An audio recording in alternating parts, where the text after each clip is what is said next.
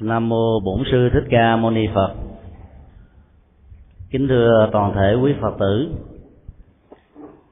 Chương trình là tu học một ngày an lạc do Hòa thượng Thích Trí Quảng, Phó Chủ tịch Hội đồng trị sự, trưởng ban trị sự Thành hội Phật giáo thành phố Hồ Chí Minh và là trưởng ban tổ chức của khóa tu đã đầu tư và triệu tập để cho những ngày sinh hoạt tu học như thế này được diễn ra tại nhà truyền thống văn hóa, thành đạo Phật giáo, thành phố Hồ Chí Minh. Sáng hôm nay chúng ta đã được lắng nghe bài à, pháp thoại của hòa thượng nói về ý nghĩa của một ngày an lạc. Chúng ta cũng được à, lắng nghe sự chia sẻ của thượng thọ Thích Trí Hoàng giảng dạy tại các trường đại học ở Hoa Kỳ, chia sẻ về chủ đề và vào chiều hôm nay, thì buổi pháp đàm vấn đáp sẽ được diễn ra. Ban tổ chức đã nhận trên 100 câu hỏi của quý phật tử gửi về. Và các câu hỏi đó đều mang chất liệu của hành trì. Và sự giải đáp nó đó sẽ được ờ, mang lại rất nhiều giá trị an vui và hạnh phúc của tất cả chúng ta. Trước khi đi vào phần ờ, giải đáp thì chúng tôi xin kính giới thiệu đến toàn thể à, quý liên hữu phật tử, thượng tọa thích thiện bảo, tổng thư ký, báo giác ngộ và quyệt sang báo giác ngộ và là trưởng ban văn hóa thành hội phật giáo thành phố hồ chí minh, đồng thời cũng là phó ban hoàng pháp trung ương giáo hội phật giáo việt nam. Đại đức thích lệ thọ, tiến sĩ phật học, chánh văn phòng viện nghiên cứu phật học việt nam và là phó đoàn giảng sư thành hội phật giáo thành phố hồ chí minh đại đức thích đức trường tiến sĩ phật học và là giảng viên của học viện phật giáo việt nam thành phố hồ chí minh. Và bản thân của chúng tôi là thích nhật từ hiện là phó thư ký của học viện phật giáo việt nam thành phố hồ chí minh và là phó ban hoàng pháp của thành hội phật giáo thành phố hồ chí minh rất là trân trọng à, biết đến tất cả quý vị. Thì à, theo à, các câu hỏi được nêu ra mà ban thư ký điều phối đã được tiếp nhận. Có trên 100 câu. Với tư cách là người điều phối.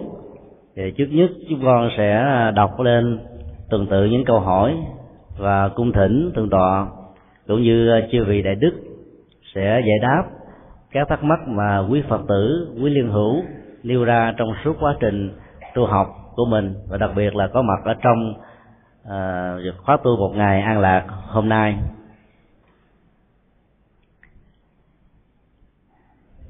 Câu hỏi thứ nhất.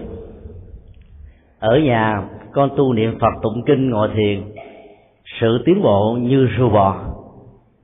Nhưng nếu đi niệm phật một ngày tại một ngày an lạc của khóa tu này thọ bát hay là tham dự phật thất đây đó thì thấy có tiến bộ như là thỏ chạy nhanh vậy có phải nhờ vào bạn tu mà có được kết quả an lạc nhiều hơn là khi tu tập một mình? Xin chư tôn đức giải đáp cho. Chúng con kính cung thỉnh thượng tọa thích thiện bảo giải đáp thắc mắc của các phật tử. À, nam mô bổn sư thích ca mâu ni phật. À, thưa quý à, nam nữ phật tử. À, thực ra thì ờ, đối với người con phật chúng ta đó à, quý phật tử cũng thường à, nghe nói ăn cơm có canh tu hành có bạn. Đời sống của người con phật chúng ta đa phần là bị chi phối bởi gia đình bởi cuộc sống và hoàn cảnh chung quanh nó tác động làm cho chúng ta có thể bị chi phối. À, chính vì vậy cho nên à, một ngày của phật tử đến chùa à, tu bát quan trai hoặc là bảy ngày phật tử ở phật thất à, hay là một ngày như quý phật tử đã tới đây để tu. À, tuy rằng à, chúng ta có thể mà tự đứng à,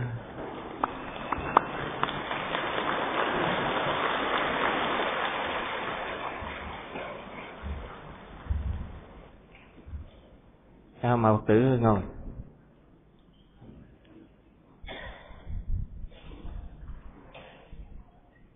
à mộc tự ngồi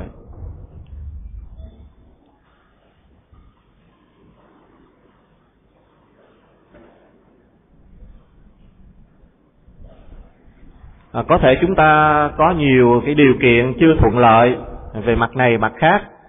À, nhưng mà quý phật tử thấy rằng à, chúng ta dành trọn thời gian để niệm phật hoặc là chúng ta trí thành để tụng kinh hoặc là ngồi thiền vân vân cái đó là cái yếu tố chính mà tại sao chúng ta cần phải tới một cái nơi đạo tràng để chúng ta tu tập. Thì có nhiều người ờ, không có điều kiện, có thể ở nhà tu, nhưng mà ờ, quý thực tử cũng thường nghe nói là gia duyên bận buộc, tức là nhiều điều kiện nó tác động. Ngay cả người xuất gia chúng tôi cũng vậy. Nếu không có những người bạn đồng tu với nhau, cùng nhắc nhở nhau thì rõ ràng là chúng ta bị hạn chế. Tôi lấy ví dụ như nếu quý phật tử ờ, không có những người, không có những cái thời khóa niệm phật như thế này, thì giờ này có thể bạn mình gọi điện thoại hoặc là cháu mình sẽ tại chạy lên kêu bà nội ơi, má ơi, bà ngoại ơi. Và cái thời khóa nhất định để mà tu tập, cái thời gian tu nó sẽ bị hạn chế và chúng ta bị chi phối điều này rõ ràng là chúng ta cần phải đến một cái nơi một ngôi chùa một cái đạo tràng để chúng ta tu. Đó là tại sao phật tử có tiến bộ. À, tôi xin trả lời vắn tắt như vậy. Nam mô bổn sư thích ca mâu ni phật.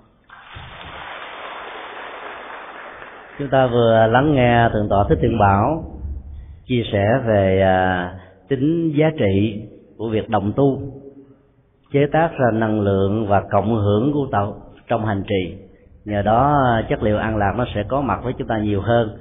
Thì khi à, nghe biết được như vậy thì chúng tôi tin chắc rằng là lần sau hai tuần nữa vào ngày 14, 15 tháng 4 đó thì số lượng người tham dự không phải là 1.200 người mà sẽ là 1.600 người.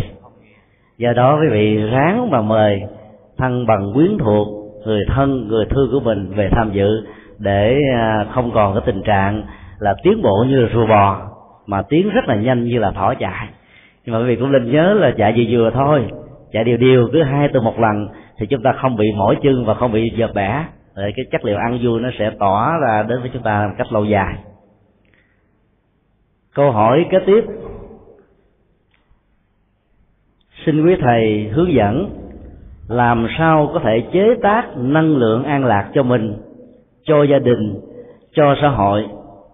Chế tác đó như thế nào? Kính cung thỉnh đại đức lệ thọ chia sẻ với câu hỏi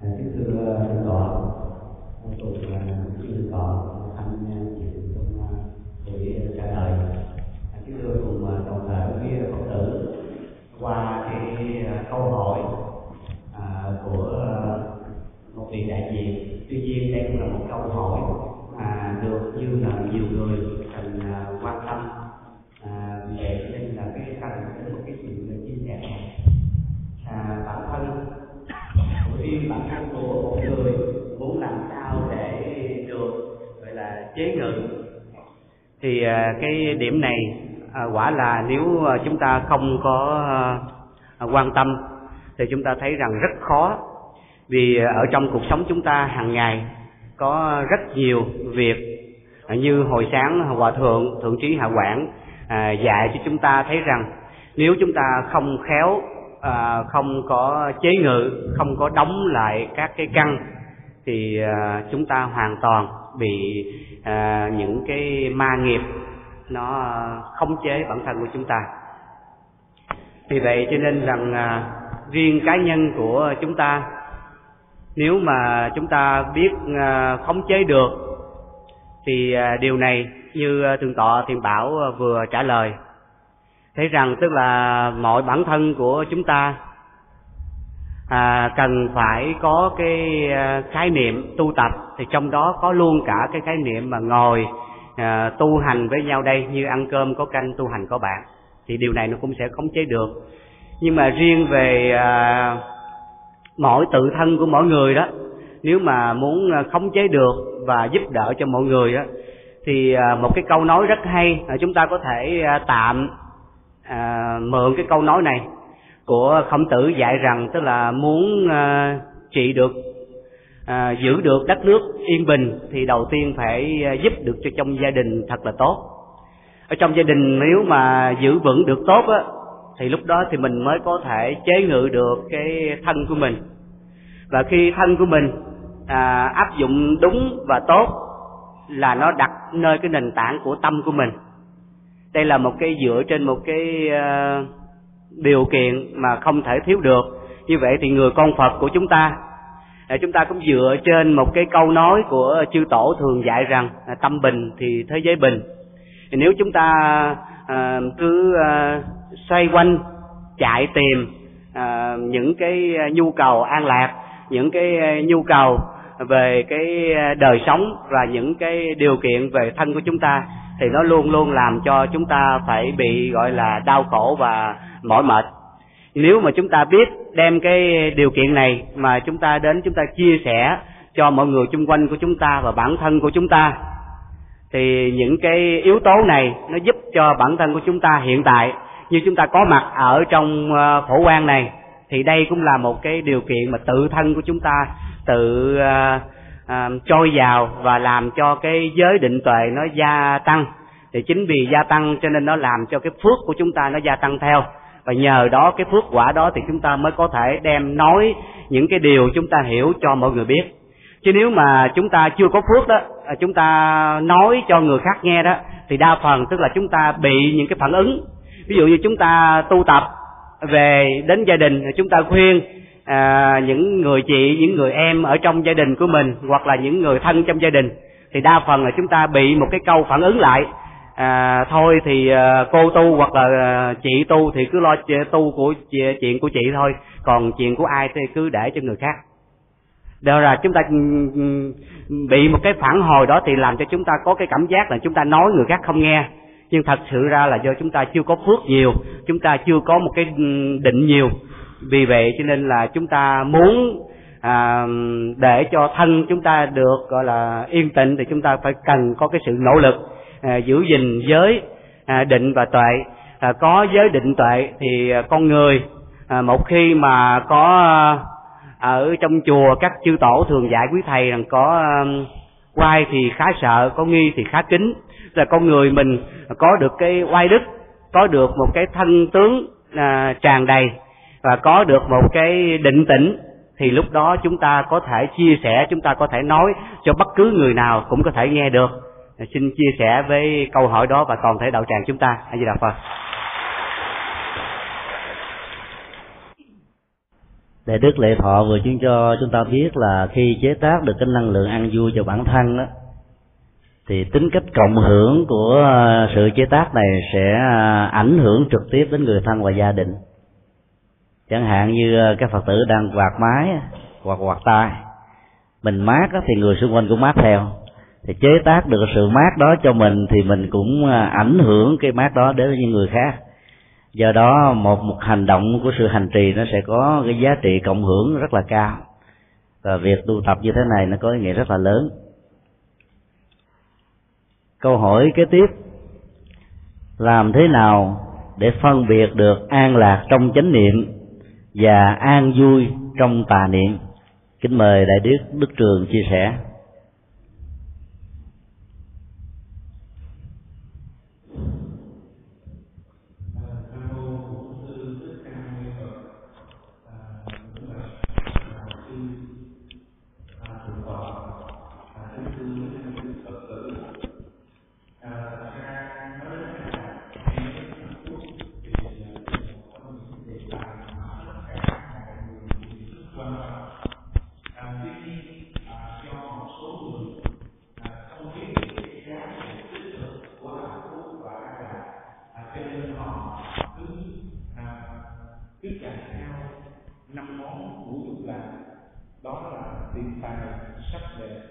Dân còn ăn uống và ngủ nghỉ.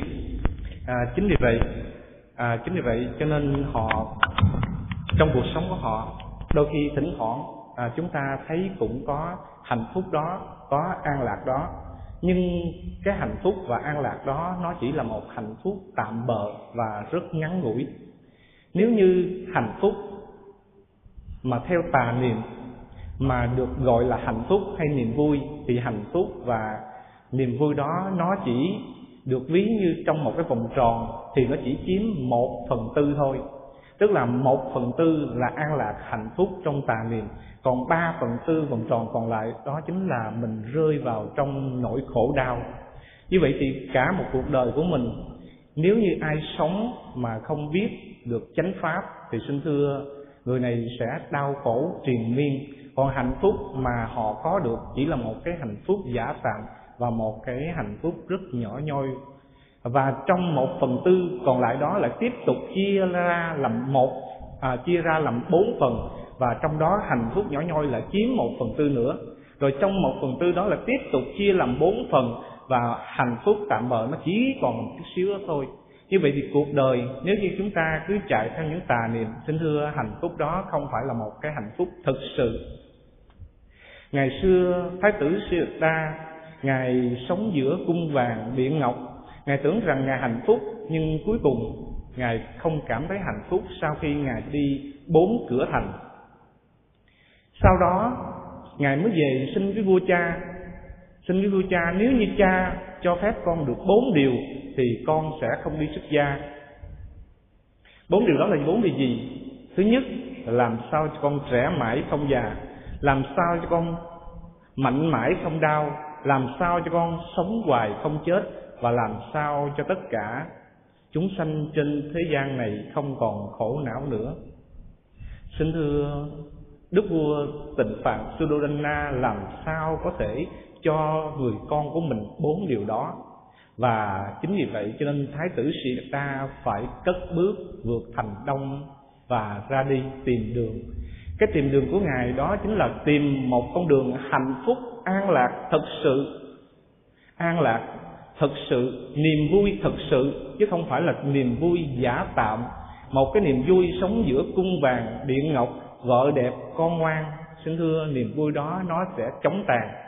Bởi vì các vị biết, các vị thấy trong xã hội, có một cái gia đình nào mà hạnh phúc từ giây phút ban đầu cho đến giây phút sau cùng? Chắc chắn không có. Rồi các vị thấy trong một cái gia đình đó có một cái gia đình nào gọi là không có người mất, có nghĩa rằng đôi khi với cái tuổi 10 tuổi cũng mất, hai chục tuổi cũng mất, ba chục tuổi cũng mất, năm chục tuổi cũng mất, có nghĩa rằng cái mất đó ở nhiều độ tuổi khác nhau, nó không vô thường, không có hẹn trước đối với người nào. Và nếu như con bệnh, con đau, chồng bệnh, chồng đau, mẹ bệnh, cha đau, thì hỏi làm sao có hạnh phúc và niềm vui hạnh phúc niềm vui ở đâu? Nói đến đây chúng tôi lại nhớ đến một cái câu chuyện đối với vua ba tư nặc à, vua ba tư nặc một lần nọ khi nghe hoàng hậu nói rằng vua ba tư à, nói rằng à, khổ đau cuộc sống con người chỉ là một màn khổ đau và niềm vui hạnh phúc đó chỉ là niềm vui tạm bợ vua ba tư nặc không tin. Sau đó vua ba tư nặc đích thân gặp đức phật và đức phật mới nói nếu như khi đại vương có phải chăng đại vương rất thương vợ của đại vương? Có phải chăng đại vương rất thương con của đại vương? Nếu như một ngày nào đó con của đại vương bị bệnh, vợ của đại vương bị bệnh, hoàng hậu bị bệnh, thì lúc đó đại vương có đau khổ hay không? Chắc chắn rằng đau khổ. Như vậy thì một cái niềm vui mà chúng ta tìm ở thế gian, một cái niềm vui đó được gọi là một niềm vui nói trên tà niệm, thì niềm vui đó không vững chắc. Chỉ có một ngày an lạc của hôm nay. Nếu như phật tử nào có thể tranh thủ thời gian đến với đạo tràng của chùa phổ quang này, các vị tu tập, xin thưa, đó chính là một ngày an lạc thật sự của các vị. Bởi vì ngày hôm nay các vị đã buông bỏ tất cả những sầu muộn từ bên, từ ở bên ngoài. Các vị buông bỏ vấn đề gia đình của các vị. Ngày hôm nay là ngày chủ nhật.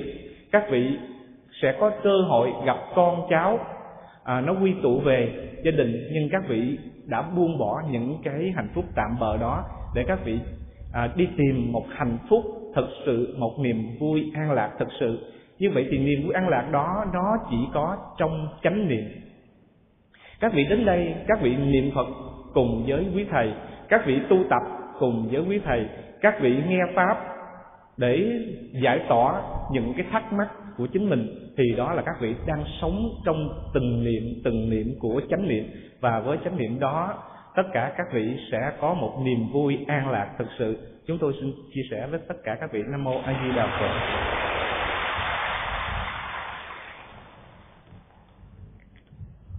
Một câu hỏi khác. Có phải an lạc là xả bỏ tất cả lục dục và thất tình? Nhưng trong đời sống và sinh hoạt hàng ngày, chúng con còn mang nặng rất nhiều nghiệp. Muốn an lạc thì phải làm thế nào?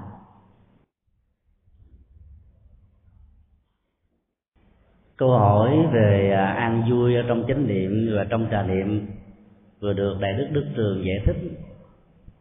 Thì phần an vui ở trong thất tình nó thuộc về vui trong tà niệm bản chất của cái vui đó đó, ở trong kinh địa tạng nói bằng năm chữ rất đơn giản mà rất sâu sắc. Ham, vui, khổ, vô cùng. Chạy theo những ờ, nỗi niềm vui của khoái lạc giác quan và đánh mất bản thân chính mình ở trong những cuộc truy hoan như vậy thì niềm vui đó, nó là một cái phản ứng hóa học diễn ra trên não trạng của con người và nếu nói theo Phật giáo thì nó giống như là những à, ảo giác. Bản chất thật của nó không có. Niềm vui của lục dục là càng nhiều hơn thế nữa. Bởi vì à, nó gắn liền với à, các giác quan, mắt, tai, mũi, lưỡi, thân và ý. Các niềm vui đó có thể tạo ra những cái phản ứng hưng phấn, làm cho mình là có cảm giác rất là thích thú về à, việc này, việc nọ, sự kiện này, sự kiện kia.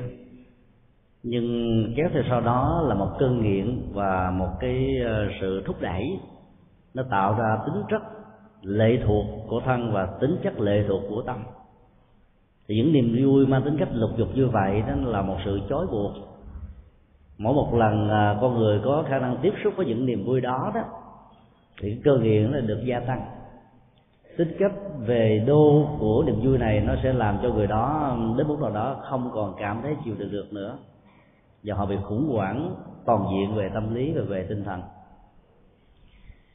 Trong vòng mà hai năm trở lại đây, chúng tôi đã có cơ hội chia sẻ những buổi pháp thoại tại trung tâm cai nghiện ở nhiều tỉnh thành. Chúng tôi nhận thấy một sự kiện mà bao nhiêu các ca sĩ khác cũng đều cảm nhận ra. Vào trong trại giam vào trong các uh, trung tâm uh, phục hồi nhân phẩm phụ nữ hay là trung tâm dưỡng lão cô nhi những người bộ đời bộ đời cơ nhở mỗi khi các ca sĩ mời gọi những người này tham dự thì họ có thể tham dự một cách rất là vui và hạnh phúc. Nhưng khi mời các anh thanh nam và các thanh nữ trong trung tâm cai nghiện hầu như họ không áp phê cái ảo giác về cơn nghiện của niềm vui thông qua lục dục đó nó làm cho họ bị sai đắm và bị lệ thuộc rất là nhiều. Cho nên những niềm vui mang tính thông thường nó không còn cái tác động và làm cho họ có cảm thấy thích thú như là bao nhiêu người khác. Do đó bản chất của niềm vui nào mang lại tính cơn nghiện và lệ thuộc thì nó đắm chìm mình. Nếu không có nó thì niềm hạnh phúc nó bị tan biến. Thì chúng ta biết chắc rằng đó là niềm vui à, thuộc về tà niệm và nhu cầu về sự buông bỏ nó là như là một điều không thể, không đặt ra đối với chúng ta. Bản chất của sự buông bỏ để tạo ra sự an vui nó liên hệ đến nội dung và đối tượng của sự buông bỏ là gì? Tôi một ngày an lạc không có nghĩa là chúng ta bỏ hết tất cả mọi thứ. Chúng ta vẫn có mặt trong cuộc đời với tư cách là một hành giả, với tinh thần trách nhiệm của người cha, người mẹ, người vợ, người chồng, anh em, người thân và một công gian của xã hội. Các trách nhiệm đó chúng ta vẫn thực thi đúng với luật pháp và đúng với đời sống đạo đức được đức phật dạy. Nhưng sau khi làm xong rồi hết mọi thứ này đó thì tâm mình nó không bị vướng lại một à, nỗi à, đau xót dai dứt khó chịu hay là một cái à, uh, nứa kéo nào thì làm được như vậy là chúng ta đang buông xả. Cái tính cách của sự buông xả này nó giống như nghệ thuật tháo dỡ. Ví dụ như khi chúng ta dàn dựng để xây dựng một công trình nào đó phải có những dàn giá. Thiếu dàn giá thì công trình xây dựng không thể nào được thiết lập. Nhưng sau khi xây dựng được hoàn tất rồi thì các dàn giá nó phải được tháo dỡ đi. Và sự tháo dỡ trong tình huống đó, đó được đạo phật định nghĩa là sự buông bỏ. Do đó buông bỏ là thái độ không chấp trước trên những thành quả tu tập trên những gì mà mình tạo dựng mang an vui và hạnh phúc cho mình thì cái kết quả an vui nó sẽ đạt được ở mức độ cao hơn còn đối với thất tình, lục dục và những điều nó gắn liền với nỗi khổ, niềm đau cho mình, cho người ở hiện tại và tương lai, làm cho mình phải sai sức lương tâm, cao có, khó chịu, bực dọc, mỏi mệt phiêu muộn đó, thì chắc chắn rằng là sự buông bỏ đó mang lại cho chúng ta niềm an vui rồi. Cái chuyện đó là khỏi nói. Và ngay cả những hành vi công đức và phước báo đó, thì sau khi làm xong rồi, chúng ta cũng cần phải có một thái độ tháo dỡ nó. Thì cái quả phước báo nó sẽ gia tăng gấp nhiều lần cho nên tinh thần của đạo phật là vô ngã trong à, đóng góp và phục vụ. Nhưng vấn đề đặt ra là có nhiều người còn nặng nghiệp thì làm sao làm thế nào để buông bỏ? Dù là nghiệp nặng hay là nghiệp nhẹ chuyện đó không quan trọng. Quan trọng là cái, nhìn tính giá trị và cái nhìn về cái tính hệ lụy trong những cái chấp và những cái buông. Chúng ta cứ thử hình dung một cái nắm tay như thế này. Khi mình à, mở và co giãn các ngón tay ra thì bàn tay này là một bàn tay trống không. Và khi mình nắm một vật gì đó chẳng hạn như tay chúng tôi đang nắm cái microphone vào trong đó thì cái chức năng để tạo ra âm thanh giúp cho mọi người cùng nghe đó nó sẽ được rõ ràng. Nhưng mà sự giữ này nó, nó trong một thời gian cần thiết và nó chỉ đóng vai trò chức năng mà thôi. Sau khi những câu hỏi được trả lời thì microphone này sẽ được truyền sang một vị khác như vậy là sự nắm lấy được nhà Phật gọi là chấp trì, chẳng hạn như là cái câu trong kinh dạy là chấp trì danh hiệu đó, có những cái nắm lấy nó rất là cần thiết. Nắm lấy đạo đức, nắm lấy văn hóa tâm linh, nắm lấy sự an lạc, nắm lấy những ừ, cái cái cái giá trị hành trì, thì rõ ràng nó, chất liệu đó nó sẽ làm cho mình được thoải mái, nhẹ nhàng lắm. Nhưng mà sau khi tất cả những tiền đạt rồi đó thì chúng ta cần vươn lên trên nó, thì trạng thái đó là buông xả thành quả để không rơi vào cái chủ nghĩa công thần về những gì mà được đóng góp. Thì sự buông xả trong tình huống này sẽ mang lại chúng ta cái giá trị an lạc một cách lâu dài hơn. À, bây giờ đến à, câu hỏi kế tiếp kính cung thỉnh à, thượng tọa à, thích thiện bảo.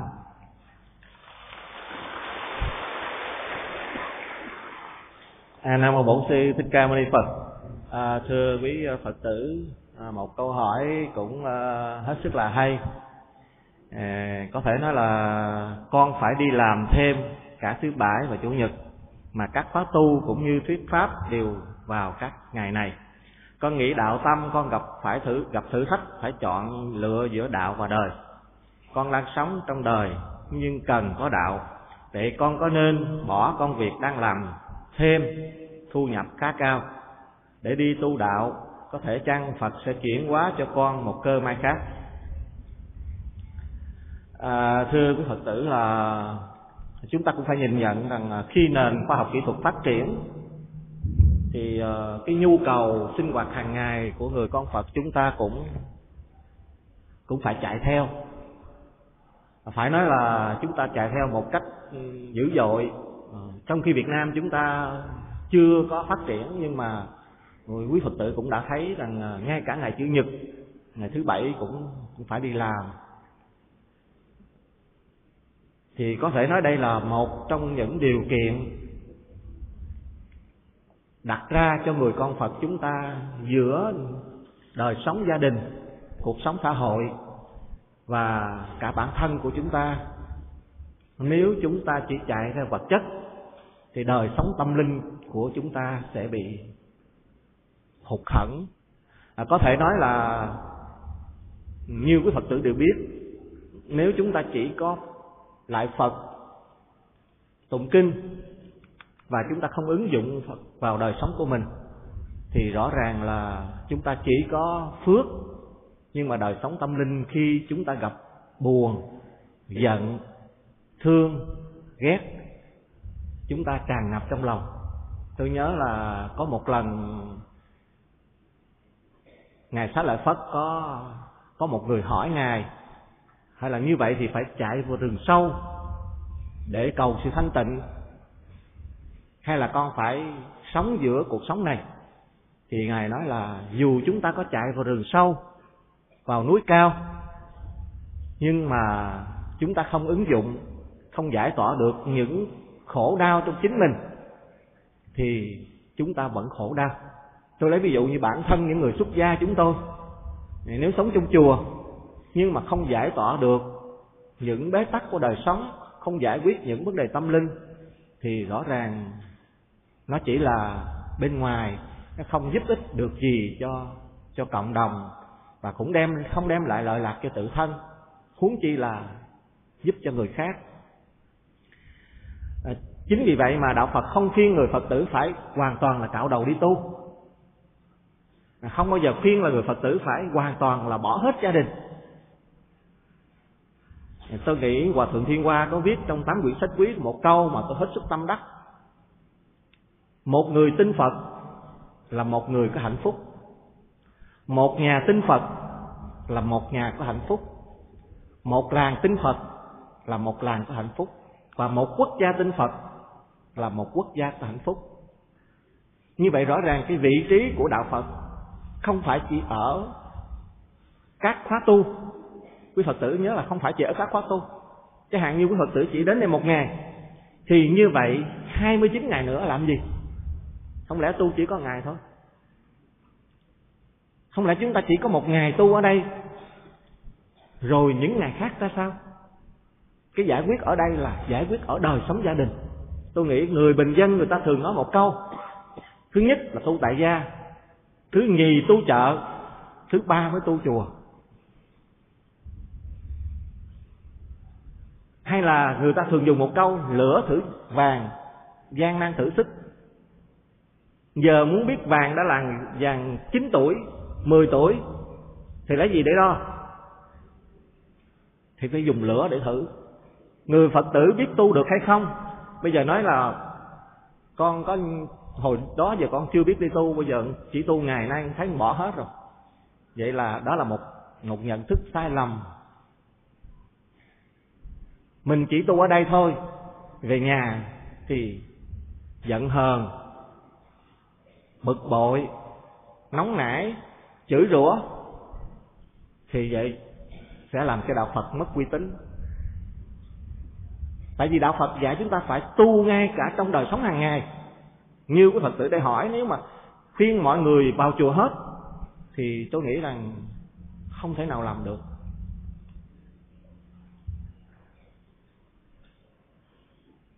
Tôi nhớ quý Phật tử có đọc trong cái bài cuối cùng của kinh Pháp Hoa, tùy sở trụ xứ thường an lạc. Mình an lạc cái đây, tôi với một ví dụ.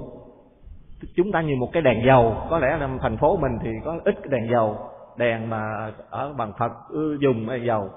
Thì nửa tháng hoặc một ngày thì cái ống khói đó nó nó đóng nó đóng khói cái tim nó bị dầu á, nó làm cho đèn nó luôn thì một ngày, quý phật tử ở chùa là dịp để phật tử chùi lại cái ống khói, siêu lại cái tim.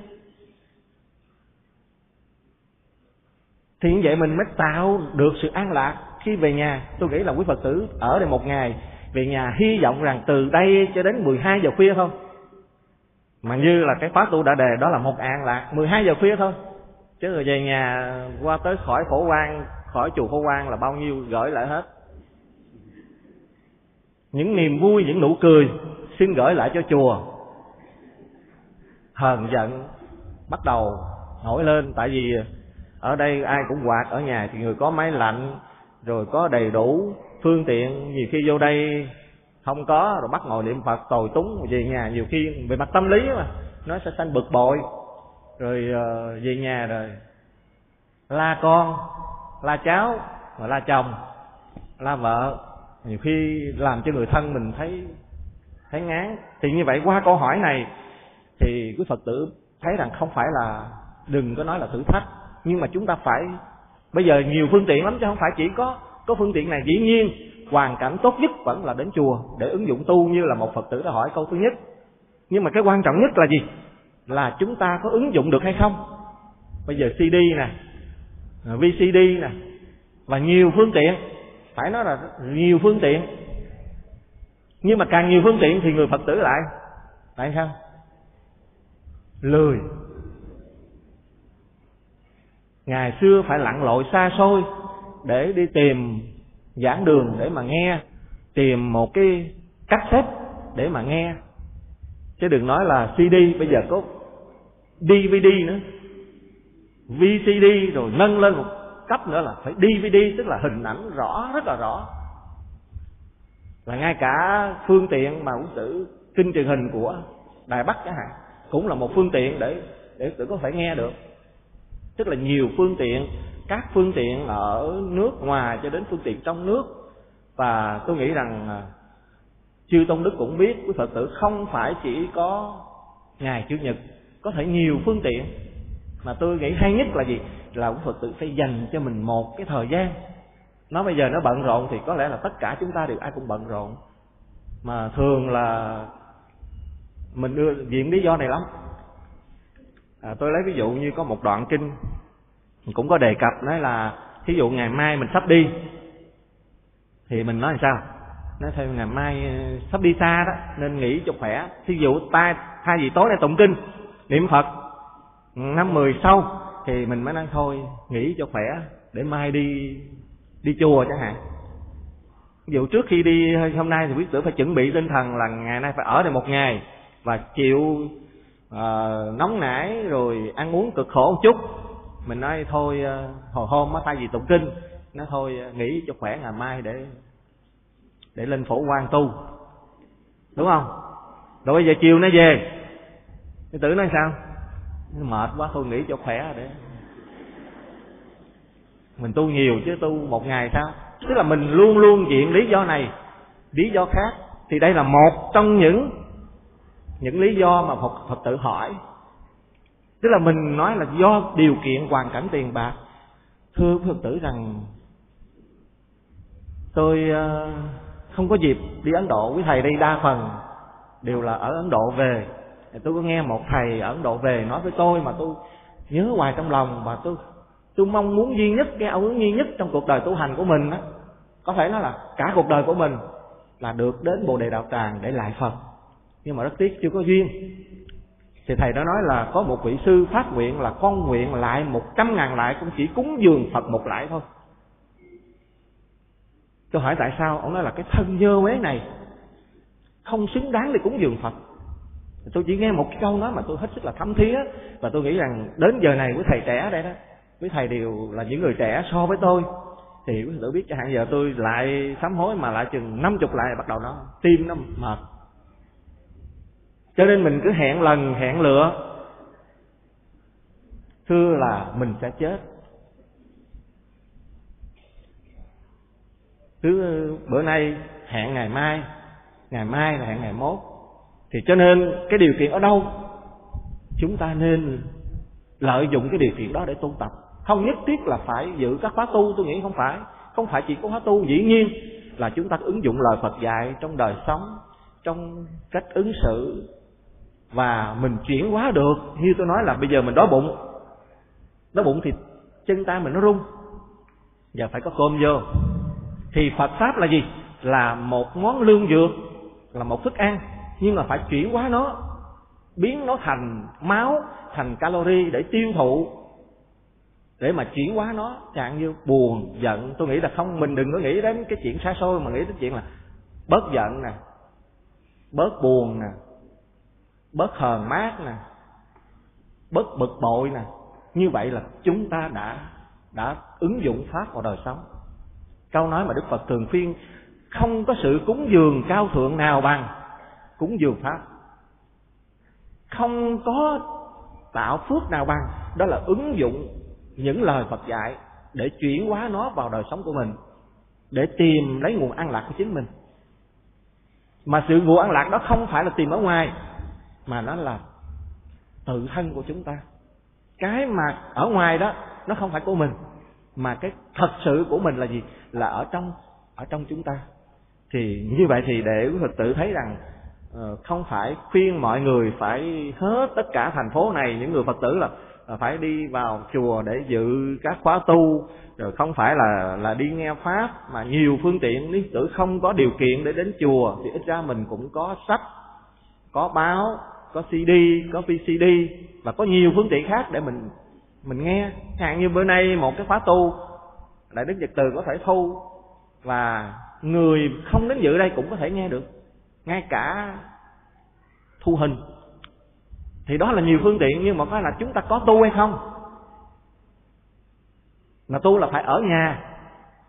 Chứ không phải là chỉ có ở đây ở đây chỉ có một ngày một, nhưng mà ở nhà nó là 29 ngày thì quý phật tử phải làm sao để để thấy rằng đời sống của mình sống trong nhà mình cảm thấy có một điểm an lạc.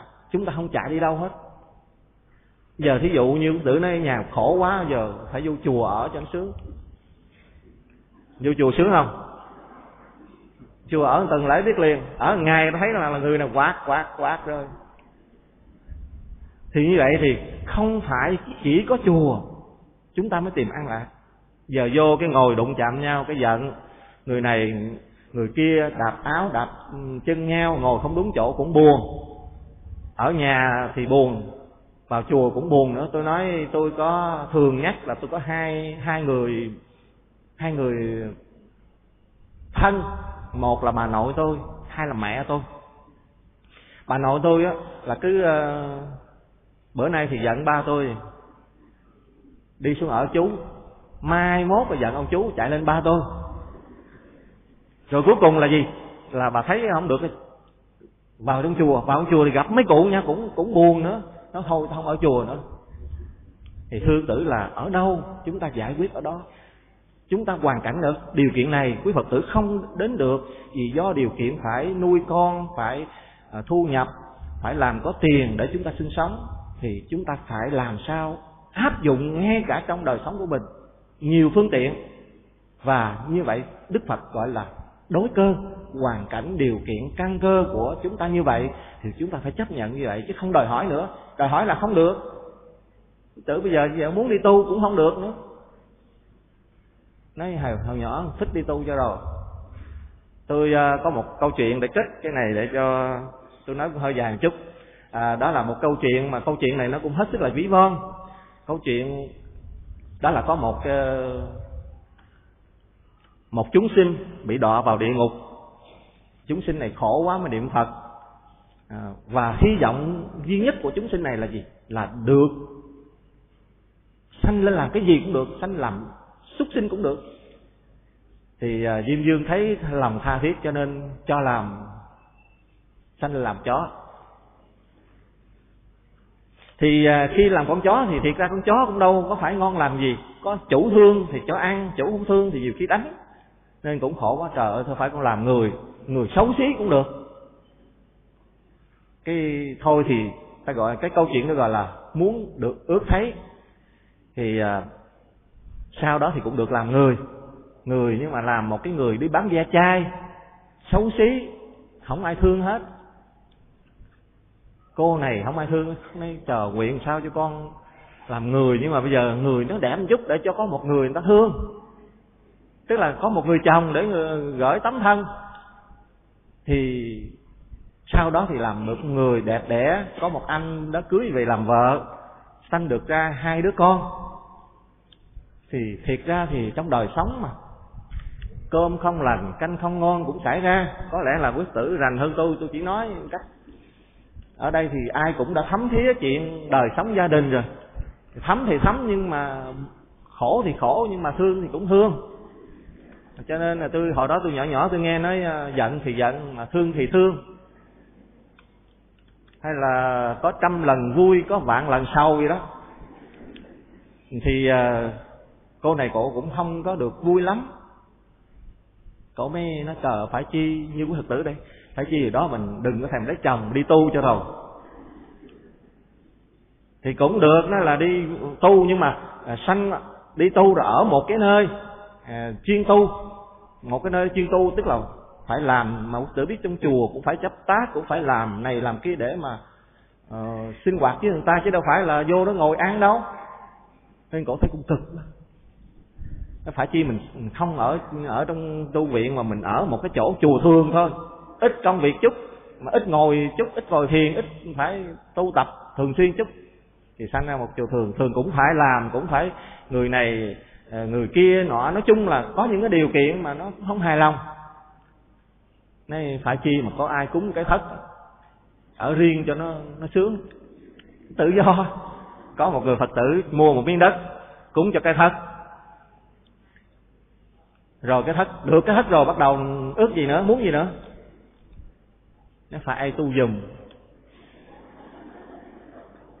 Hồi chưa có ở trong một cái tu viện thì muốn ở ngoài một cái ngôi chùa bình thường. Mà khi được ngôi chùa bình thường lại muốn được cái ở riêng hoặc có cái thất riêng. Bây giờ đến cái thất riêng rồi đó, thì muốn người ta tu dùm. Tức là nói đến cái tâm trạng của chúng ta ở chỗ nào, chúng ta cũng không hài lòng như một quý phật tử đã nói, tức là không phải đây là một cái thử thách để con đường tu tập không phải, mà là chúng ta phải biết lợi dụng cái hoàn cảnh của mình trong điều kiện của mình để tu. Thì tôi hy vọng rằng à, phật tử nào hỏi tôi đó, thì cũng nghĩ rằng tất cả chư tôn đức ở đây cũng hy vọng là mỗi phật tử sẽ ứng dụng trong đời sống của mình bằng phương tiện mỗi tự tử sẵn có trong điều kiện hiện nay. À, Nam mô bổn sư thích ca mâu ni phật.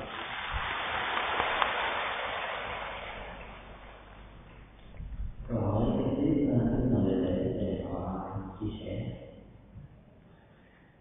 à, cái à, câu hỏi này à, khá hấp dẫn đây. À, xin được đọc câu hỏi rồi à, sau đó là được à, trao đổi với à, toàn thể đạo tràng chúng ta. Con người khi còn sống thì có thân xác nên phát sinh ra những nhu cầu à, ăn uống yêu thương luyến ái vân vân. Khi chết à, xác thân tan hoại thì làm sao còn đói khát mà đòi ăn uống? Nếu ăn uống thì việc đó diễn ra dưới hình thức nào? Nếu hồn ma vẫn có khả năng hưởng thọ đồ cúng của trần gian thì chuyện đốt à, giấy tiền vàng bạc cho người chết là điều có lý chứ đâu phải mê tín. Câu hỏi này à, đưa ra vừa xác định và vừa tức là mang cái tính có một chút về nghi ngờ cái tính xác thực của nó cho nên rằng à, tôi à, xin à, hỏi toàn thể đạo tràng chúng ta đây từ trước đến nay người nào chưa đốt giấy tiền bằng bạc? Vậy là trong đây đốt nhiều phải không?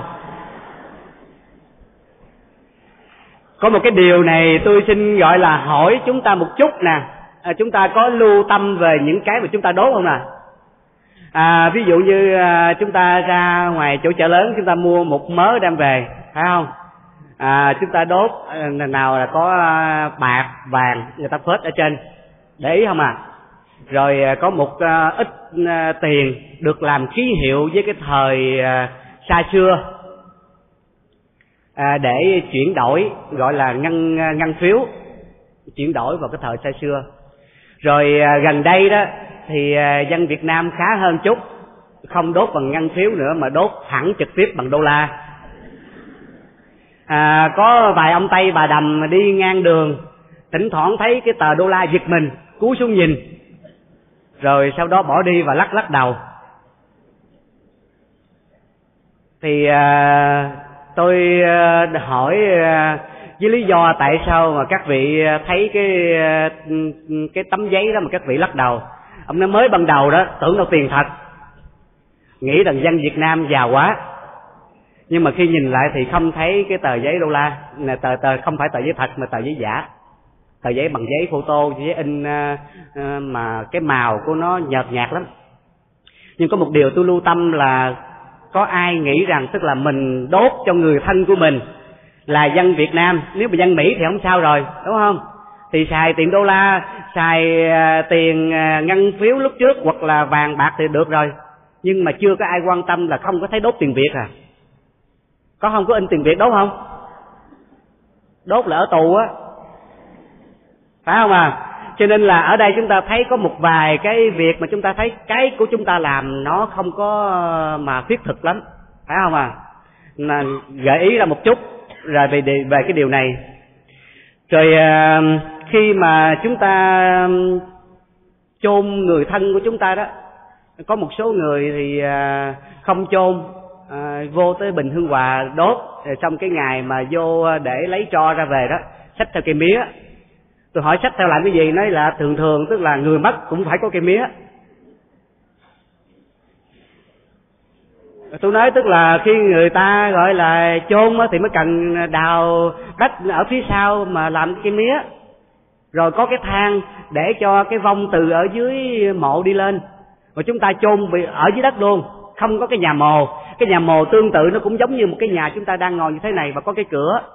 À, ở trung hoa thì người ta làm đầu sâu xuống dưới đất.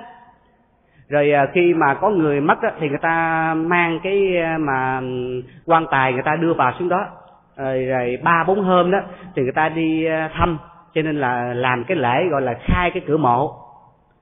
À, chúng ta gọi là chôn luôn xuống đất, chúng ta cũng làm cái lễ khai cửa mộ.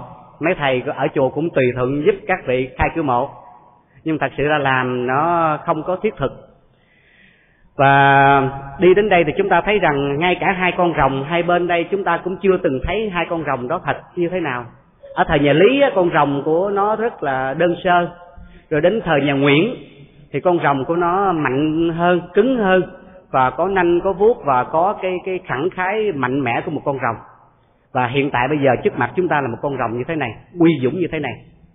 Thì đây là cái sự gọi là tiến triển lên dần dần.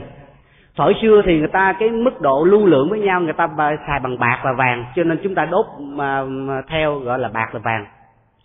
Nhưng mà dần dần cái tiền tệ nó thay đổi cho nên dần dần chúng ta cũng thay đổi theo. Rồi gần đây tôi thấy có đốt luôn cả à, xe honda xe hơi rồi à, điện thoại di động nữa. Tại vì đem vô trong chùa nhờ tôi đốt rồi tôi cũng à, tùy tùy thuận tôi làm. Nó nói lỡ mua rồi thì làm. Nhưng mà lần sau thì à, đổi thứ khác. Tại vì cái gì nó xài lần thôi chứ không thể xài nhiều. Những cái đồ này nó tốt lắm cho nên là hai ba năm mới làm lần nữa.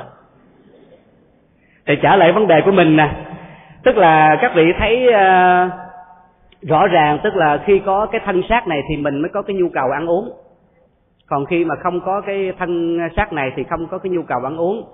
Nhưng có một cái chuyện ờ, cũng khá vui là tôi có một người bạn ờ, trong khoảng thời gian năm ờ, tám mươi mấy đó bảy mươi bảy mươi lăm, bảy bảy, tám, bảy chín và bảy bảy năm, bảy chín, thì anh ta đi làm nghĩa vụ ở campuchia sau khi anh ta về thì ờ, thỉnh thoảng thì anh ta nói rằng, tức là nó bị ờ, đau cái ngón chân cái lắm. Lúc anh ta ngủ, anh ta hơi hốt quảng anh ta nó đau lắm. Nhưng thật sự ra anh ta bị ờ, đứt cái cái chân rồi, lên tới đầu gối.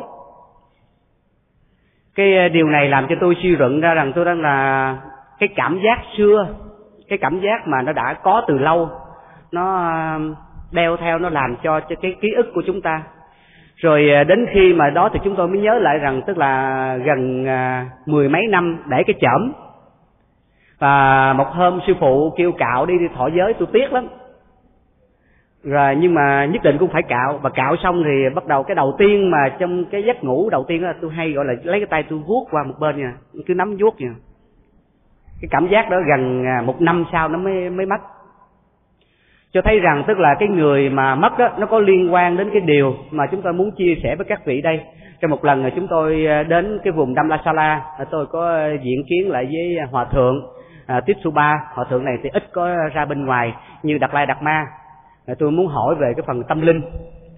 Thì à, hòa thượng nói rằng ít có ai quan tâm những cái vấn đề này mà khi mà đến để trao đổi như thế này. Thì hòa thượng nói rằng một khi cái kinh nghiệm một khi cái thân thể này mà không có đó thì khi mình vừa nghĩ, tức là mình đã đi ra bên ngoài, thì hòa thượng nói rằng lúc mà cái cái cái thân trước của hòa thượng mất đó, thì ờ, lúc đó mọi người chung quanh rất đông, không còn cái lối nào. Thì khi hòa thượng tắt thở rồi đó, thì hòa thượng muốn đi ra ngoài, vì tức là ở phía bên ngoài còn cái chiếc y của hòa thượng. Nhưng mà đông quá cho nên hòa thượng không có cách nào hòa thượng đi ra ngoài. Nhưng mà vừa nghĩ đến cái chiếc y thì tức thời cái thân của cái cái cái, cái thân của hòa thượng tự động nó đã đi ra ngoài. Nhưng mà nói là cái thân nhưng mà thật sự đó chỉ là cái tâm. Cho nên là cái mà chúng ta quan tâm ở đây đó thì rõ ràng tức là những cái điều mà chúng ta thấy rằng là về cái thân thể con người mất đi thì nó sẽ chắc chắn là không còn. Vì vậy cho nên là cái chuyện mà gọi là đòi hỏi ăn uống và để cúng kiến chắc chắn là không có. Nhưng mà thật sự ra có một số người nằm mơ thấy rằng tức là người thân về báo là đói quá, thậm chí gửi vào trong chùa. Mà vẫn về báo nữa rằng tức là dành không lại với những người trong chùa. Nên đói quá, cúng dường thêm. Nhưng mà thật sự ra cái điều này chúng ta thấy rằng tức là do cái ký ức của cái người mất đó, họ tưởng rằng còn, nhưng thật sự không còn. Đây là một cái cái cái sự thật về trong một cái cái cái thói quen ở trong con người của chúng ta cho nên rằng chúng ta thấy rằng à, theo cái quan điểm của Phật giáo thì à, sau khi mất từ à, 7 ngày cho đến 49 ngày thì, thì phải đi thọ thân. Cho nên cái điều này không thể à, diễn ra được. Và còn một số à, không đi thọ thân bởi theo cái nghiệp chưa có định được là cái nghiệp như thế nào. Nên là họ sống gọi là vất vả vất vưởng à, cần phải có một cái thời gian tu à, và có cái thời gian yên tĩnh hoặc là nương náo vào một cái nơi nào đó. Nhưng thật sự ra họ không có cái nhu cầu ăn. Vì vậy cho nên là chúng ta thấy rằng có mũi thì chúng ta mới ngửi được.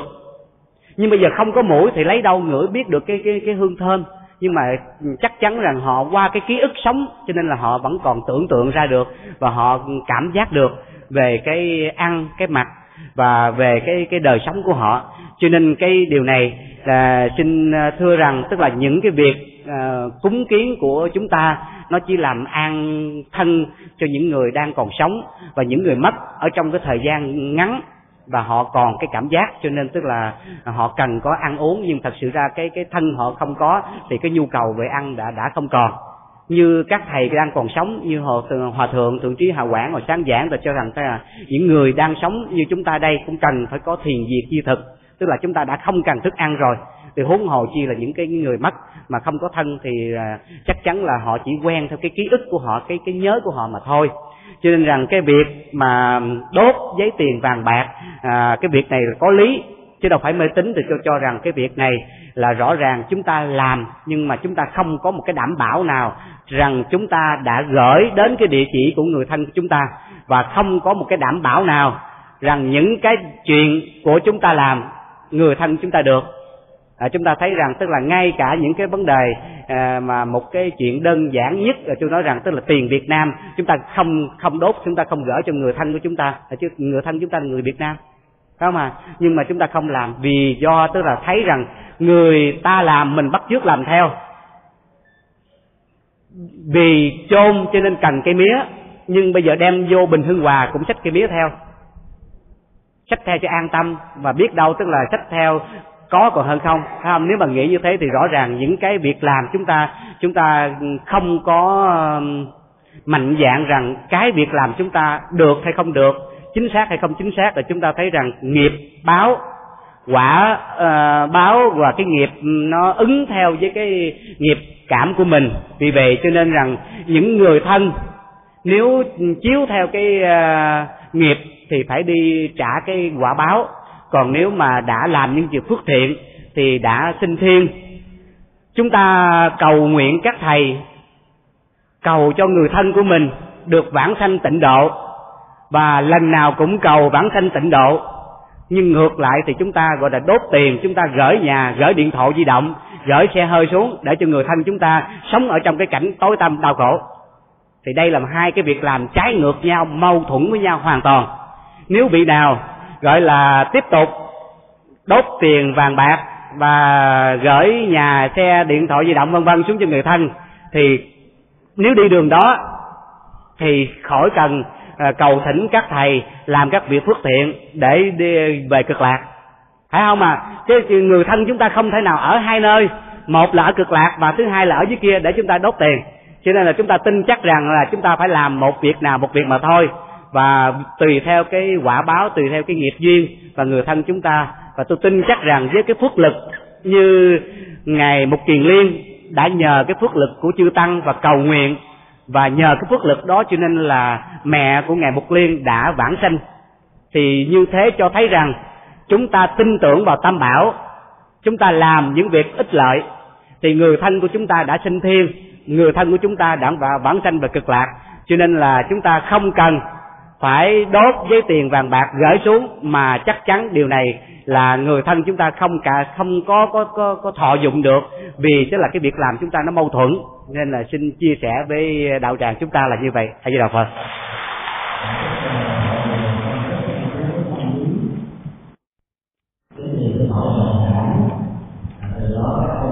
Thank you.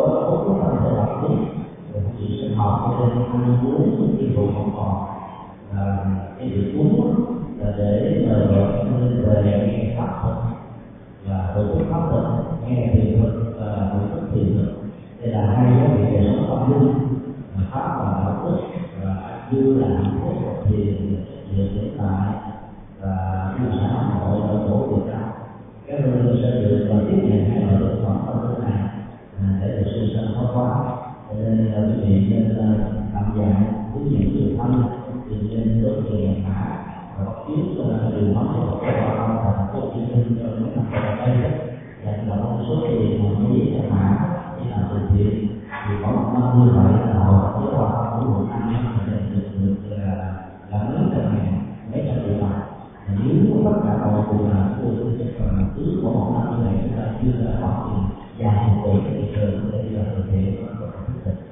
bây giờ là bà câu hỏi khác kính mời để đức cho được một chia sẻ à, thưa các vị à, chúng tôi nhận được một câu à, hỏi của phật tử phát thiện à, trong câu hỏi đó phật tử có hỏi rằng à, giác tận nguồn tâm. À, nói về cái à, chủ đề là giác tận nguồn tâm. Mà muốn giác tận nguồn tâm thì phải ly niệm. Vì chỉ có ly niệm mới giác tận nguồn tâm vậy thì à, khi chúng ta niệm phật và ngồi thiền thì với hai pháp môn đó có mâu thuẫn với vấn đề ly niệm hay không? À, đó là cái câu à, câu được hỏi. À, xin thưa ở đây nó sẽ gắn đến hai vấn đề. Một là nói về thiền thiền định à, thiền tịnh và cái thứ hai là nói về vấn đề à, niệm phật và trong hai phương pháp đó thì nó có mâu thuẫn gì đến vấn đề ly niệm để dẫn đến giác tận nguồn tâm hay không.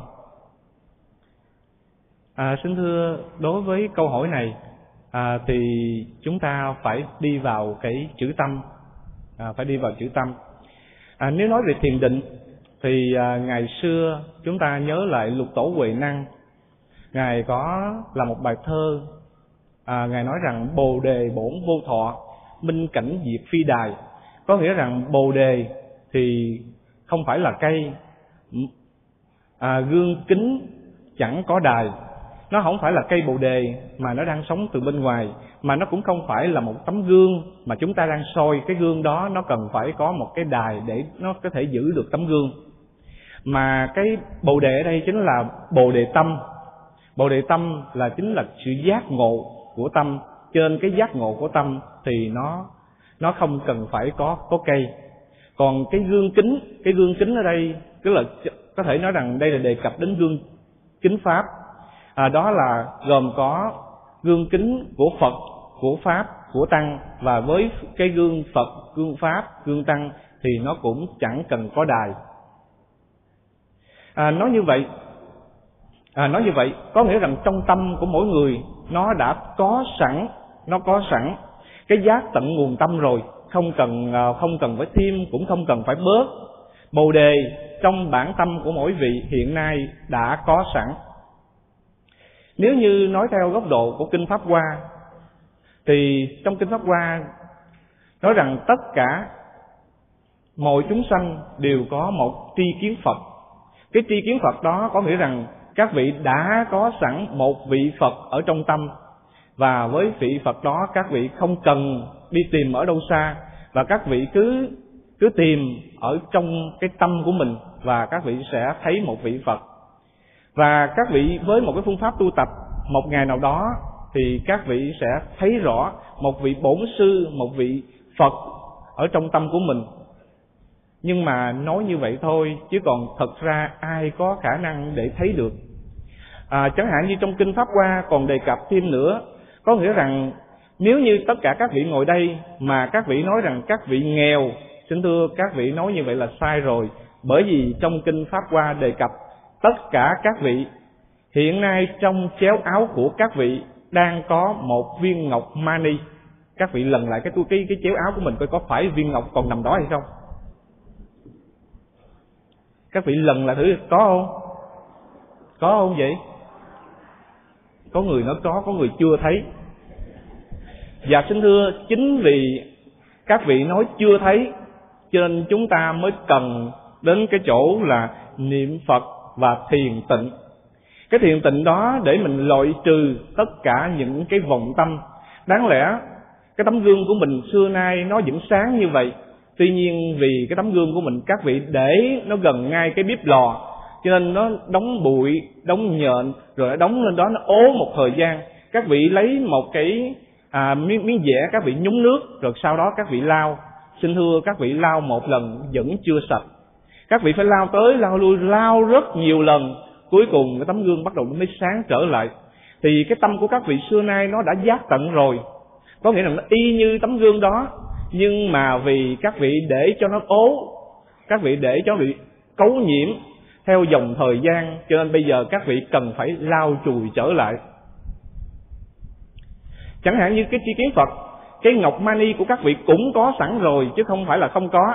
Hiện nay các vị rất là giàu có, các vị rất là sung sướng, bởi vì các vị chính là con của phật. Mỗi một vị đều có một cái tri kiến phật ở trong tâm. Như vậy thì các vị đâu có đâu có nghèo các vị phải nói rằng mình hạnh phúc mình cũng an vui. Đức phật có một cái tâm tròn đầy vắng lặng thì mình cũng có một cái tâm tròn đầy vắng lặng như vậy.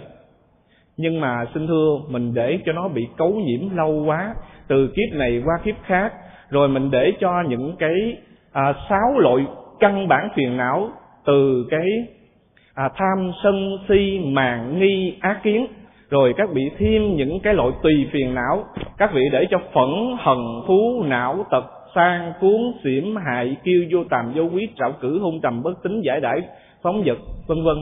Chính những điều đó nó làm ố đi cái cái tấm gương của các vị. Nó làm ố đi cái tri kiến phật của các vị. Nó làm cho cái viên ngọc mani trong chéo áo các vị không được hiển lộ. Chính vì vậy cho nên chúng ta cần phải có sự tu tập có sự tu tập. Nhưng mà nếu mình tu tập thì nó nó cũng giống như là vấn đề là chúng ta để cho những cái tham sân si nó đi vào. Nhưng mà xin thưa rằng cái vấn đề tu tập của thiền tình có nghĩa rằng chúng ta nhìn vọng tưởng, nhìn vọng niệm, để rồi chúng ta đi về với chánh niệm, đi về với tỉnh giác. Có nghĩa rằng chúng ta đang đổi chiều, chúng ta xoay chiều lại, chúng ta lau chùi hàng ngày và khi lau chùi rồi tự động, một ngày nào đó, gương của các vị sẽ sáng, cái tâm các vị nó sẽ giác tận trở lại. Rồi một ngày đó, các vị cũng sẽ thấy được cái tri kiến phật của chính mình và các vị lúc đó không cần tìm đâu xa. Khi các vị niệm phật cũng thế. Các vị niệm phật có nghĩa rằng các vị đánh hết tất cả các loại phiền não, các vị đánh hết tất cả các vọng niệm và lúc đó chỉ còn một niệm duy nhất thôi. Niệm đó được gọi là niệm nhất tâm trong thiền định cũng vậy, các vị đánh hết tất cả các vọng niệm, cuối cùng các vị trở về với chỗ nhất tâm. Và trong cái chữ nhất tâm đó, nó hàm với cái nghĩa gọi là ly niệm. Có nghĩa là các vị ly hết tất cả các niệm khác và chỉ quay về với cái nhất tâm thôi. Thì cái chữ nhất tâm đó nó làm cho cái tâm của các vị bắt đầu được giác tầng, các vị thấy được cái tri kiến phật.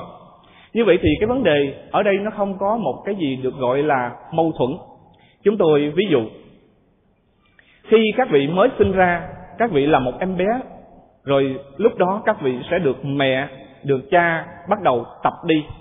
Nhưng mà sau một thời gian tập đi, bây giờ có ai gọi là tập đi nữa không? Không có ai được gọi là tập đi cả. Tất cả các vị lên đi là cứ đi thôi. Các vị không còn khởi một ý niệm là phải tập đi. Rồi chẳng hạn như các vị chạy xe xe đạp hay xe honda, bình thường các vị muốn chạy được, các vị cũng phải tập đi xe đạp có nghĩa là khi lần đầu tiên lên, mình thấy nó ngã qua, nó ngã lại, các vị phải tập. Nhưng mà khi tới bây giờ, các vị có khi nào mà nói mình phải lên xe rồi mình phải tập nữa không? Nó trở thành một cái gì đó thói quen. Cái niệm phật cũng vậy, thiền tịnh cũng vậy. Khi các vị thuần thục trong một cái nhất tâm, thì tự động, nó tự động một lúc nào đó nó tự phát khởi trong một cái giác tận của cái tâm của các vị. Nói đến đây, chúng tôi lại nhớ đến một câu chuyện vui về một cái à, một gia đình phật tử niệm phật. Người phật tử có một à, cô phật tử đó cô đi chùa rất là nhiều và cứ mỗi lần cô đi chùa là cô phải mặc áo tràng và lên chùa. À, rồi sau đó nghe lời quý thầy dạy chẳng hạn như quý thượng tọa vừa mới dạy người thượng tọa thượng bảo nói rằng không phải tu ở đây không mình còn phải về nhà mình phải tu nữa. Thế là cô phật tử đó về nhà tu thiệt. Cô cũng tối lên tụng kinh rồi rồi sau giờ tụng kinh đó cũng ngồi niệm phật. Mà cô niệm phật rất lớn chứ không phải niệm lâm râm râm trong trong miệng đâu. Cô niệm lớn lắm. Còn ông chồng á, thì không có tu. Nhưng mà ông chồng ông nghe tiếng niệm phật. Mà mỗi mỗi lần mà bà chuẩn bị mặc chiếc áo tràng và chuẩn bị niệm phật cái ổng à, ổng như ổng chọc quê á. Ổng nói nam mô a di đà phật. Mỗi lần bà gì mặc đồ vô nam mô a di đà phật. Giống như chọc quê vậy đó nhưng mà xin thưa trời xu thiến như thế nào không biết. Cuối cùng ổng ổng đi trước và xuống gặp diêm dương. Xuống xuống diêm dương vô kêu từng người vô để mà tra xét. Tới ổng à, diêm dương mới hỏi ông ở trên đây ông có đi chùa phổ ban không? Ông nói không có đi chùa. Hỏi ông ở nhà ông có à, vợ ông niệm phật ông có niệm phật không? Ông nói cũng không có niệm phật nữa, còn mà còn nhái nữa. Hỏi ông có tụng kinh không? Dạ không có tụng kinh luôn. Nhưng mà lúc đó vừa nghe vậy, ông diêm dương ông tức quá, ông đọc bằng cách bóp. Cái khánh tự trên nó rớt xuống như cái keng tự nhiên ông nói, nam mô a di đà phật.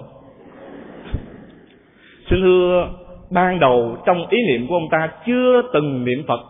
Nhưng vì được bà vợ niệm phật, lâu ngày và ông ta nhái theo câu niệm phật và cuối cùng câu niệm phật đó đã nhập vào trong tâm của ông ta tự bao giờ? Có nghĩa rằng chính cái câu niệm phật đó nó đã mở được cái tâm của ông ta đó là đây được gọi là giác tận nguồn tâm. Có nghĩa là tự nhiên khai mở. Có nghĩa là trong một cái cái bất giác thì cái bất giác đó à, đối với nhà thiền được gọi là chứng ngộ. Đối với các vị thiền sư đang tu như vậy đó à, nhưng mà một ngày một ngày nào đó đúng nhân duyên đúng thời tiết tự động tự nhiên tâm của các vị được khai mở cái tâm nó bùng nổ và thế là chứng ngộ. À, chứng ngộ là như vậy đó. Giác tận nguồn tâm là như vậy đó. À, đó là những gì mà chúng tôi muốn chia sẻ với tất cả đạo tràng nam mô a di đà phật.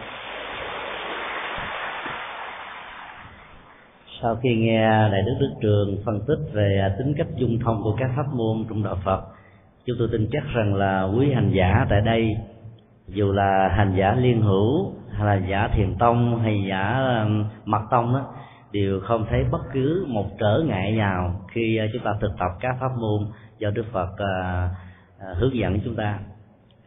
À, bây giờ thì chúng ta sẽ có cơ hội chia sẻ về một câu hỏi à, liên hạt đến liên hệ đến tính cách an vui của cõi âm. Câu hỏi như thế này. Khi con người đã chết thì người thân thường cúng 49 ngày để giúp cho người mất đó có được một tiến trình tái sanh.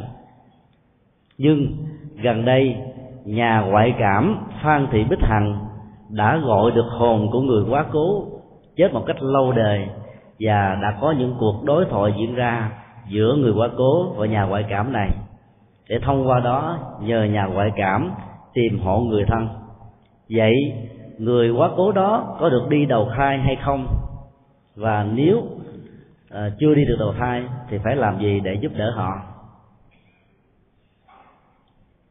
Trong dần à, khoảng 20 năm năm trở lại đây ở Việt Nam nó xuất hiện trên dưới 100 nhà ngoại cảm. Số lượng đó theo các nhà nghiên cứu khoa học là số lượng lớn nhất từ trước đến giờ trong lịch sử Việt Nam và lịch sử trên thế giới từ góc độ Phật học chúng ta có thể xác quyết rằng là nơi nào đã từng có lịch sử của chiến tranh, hận thù được hòa quyện với nhau giữa ngày và đêm, tối và sáng. Các cái chết ờ, trong ờ, cuộc chiến đó đã làm cho quan kiên, quán trái đó, nó được tiếp nối từ đời này sang đời nọ. Và điều đó nó đã làm cho hiện tượng ngoại cảm được xuất hiện vì ờ, thông qua năng lực của nhà ngoại cảm đó sự truyền thông giữa cõi âm và những người còn sống được thiết lập để ờ, sự hỗ trợ của người thân cho người quá cố đó, như là một nhu cầu về phương diện trị liệu tâm linh. Nhà ngoại cảm phan thị bích hằng đã tìm mộ và hài cốt của các liệt sĩ là trên dưới 10.000 trường hợp. Chiến tranh của Việt Nam theo ghi nhận của chính phủ gần đây, số lượng trên dưới 3 tỷ người chết trong 3 triệu người chết. Trong số đó, đó thì có một phần ba là các chiến sĩ miền Bắc. Và khoảng 500.000 trường hợp hài cốt chưa được xác định. Nhà ngoại cảm có một năng lực có thể uh, giao lưu tiếp xúc đối thoại vấn thoại với các hương hồn chưa được siêu sanh thoát hóa và truyền lại những thông điệp những lời nhắn gửi, những tình cảm, những yêu cầu của thế giới cõi âm đối với người còn sống. Thứ bảy vừa qua, tại chùa Hoàng Pháp, nhà ngoại cảm Phan Thị Bích Hằng đã thuyết trình về à, hoàn cảnh dẫn đến năng lực ngoại cảm của mình và các tình huống đã được cô ta cứu giúp. Bên cạnh nhà ngoại cảm Phan Thị Bích Hằng nổi cộm lên nữa thì còn có nhà ngoại cảm Nguyễn Khắc Bảy, Nguyễn Thị Phương, bà Năm Nghĩa ở bà địa chúng ta mà phần lớn đó, các nhà ngoại cảm đều gắn liền với đảng và con cháu của các đảng viên cao cấp. Và đây là một cái hiện tượng rất là lạ và nó chỉ có ở Việt Nam. Chúng ta biết rằng là à, những người theo chủ nghĩa Mark Lenin không tin có đề sau và xác quyết rằng là sau khi chết đó là hết. Các nhà ngoại cảm xuất hiện trong bối cảnh văn hóa của Việt Nam thời cận đại là một ý nghĩa rất là quan trọng ngày 26 à, ngày à, cuối năm của Tết năm 2006 vừa qua đó thì giáo sư Trần Phương nguyên là phó thủ tướng chính phủ đã đến dự cuộc họp của à, bộ môn cận tâm lý thuộc trung tâm nghiên cứu tiềm năng của con người với sự tham dự của 60 nhà ngoại cảm các nhà kinh dịch bóc phệ thái ấp và nhiều lĩnh vực khác nhau để phối hợp trong việc tìm kiếm mộ và xác của các liệt sĩ. Và nhà giáo sư trần phương này đã đề xuất với những người cơ tộc có mặt trong đó và mong đề xuất đến chính phủ rằng chính phủ hãy chính thức thừa nhận năng lực ngoại cảm của các nhà ngoại cảm để giúp ích và lợi đời vấn đề, câu hỏi đặt ra là tại sao có nhiều hương hồn chết đã hàng trăm năm như là hoàng thượng cua? Được nhà ngoại cảm phan thị bắc hành nhắc đến. Hoặc là bà phan thị vinh, nhũ mẫu của quyền trang công chúa. Câu trả lời rất đơn giản từ ờ, học thuyết của nhà phật. Rằng cho đến lúc nào các hương linh chưa sẵn lòng chấp nhận cái chết như là một sự thật diễn ra với mình, thì cho đến lúc đó đó, họ vẫn còn tồn tại dưới hình thức của một hương hồn hồn đơn phóng ờ, phát chiết rầy đây may đó với cõi âm điều gì đã làm cho các hương linh nó chưa chấp nhận cái chết như một sự thật? Trạng thái tiếc nuối về đời sống, muốn đời sống được kéo dài ra nhiều hơn. Tiếc nuối về tình yêu giữa vợ và chồng, giữa những tình mặn nồng chưa được trọn vẹn.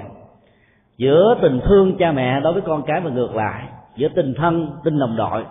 Và nhất là cái trạng thái không an tâm đối với các nghĩa sĩ, các kiến sĩ nằm xuống mà chưa biết rằng cái cuộc hòa bình có được tái lập trên quê hương và đất nước Việt Nam thân yêu hay không. Nỗi lo lắng, canh cánh bên lòng đó đã làm cho họ chấp nhận cái chết như là cái gì đó nghiêng diễn được diễn ra. Và do đó, họ chưa có cơ hội để được tái sanh. Các cuộc đối thoại trực tiếp giữa nhà ngoại cảm phan thị bích hằng và các hương linh là một sự thật. Chúng tôi à, có đọc được cái tài liệu mật do 10 bộ và ban ngành, trong đó có bộ công an, bộ văn hóa và bộ tư tưởng.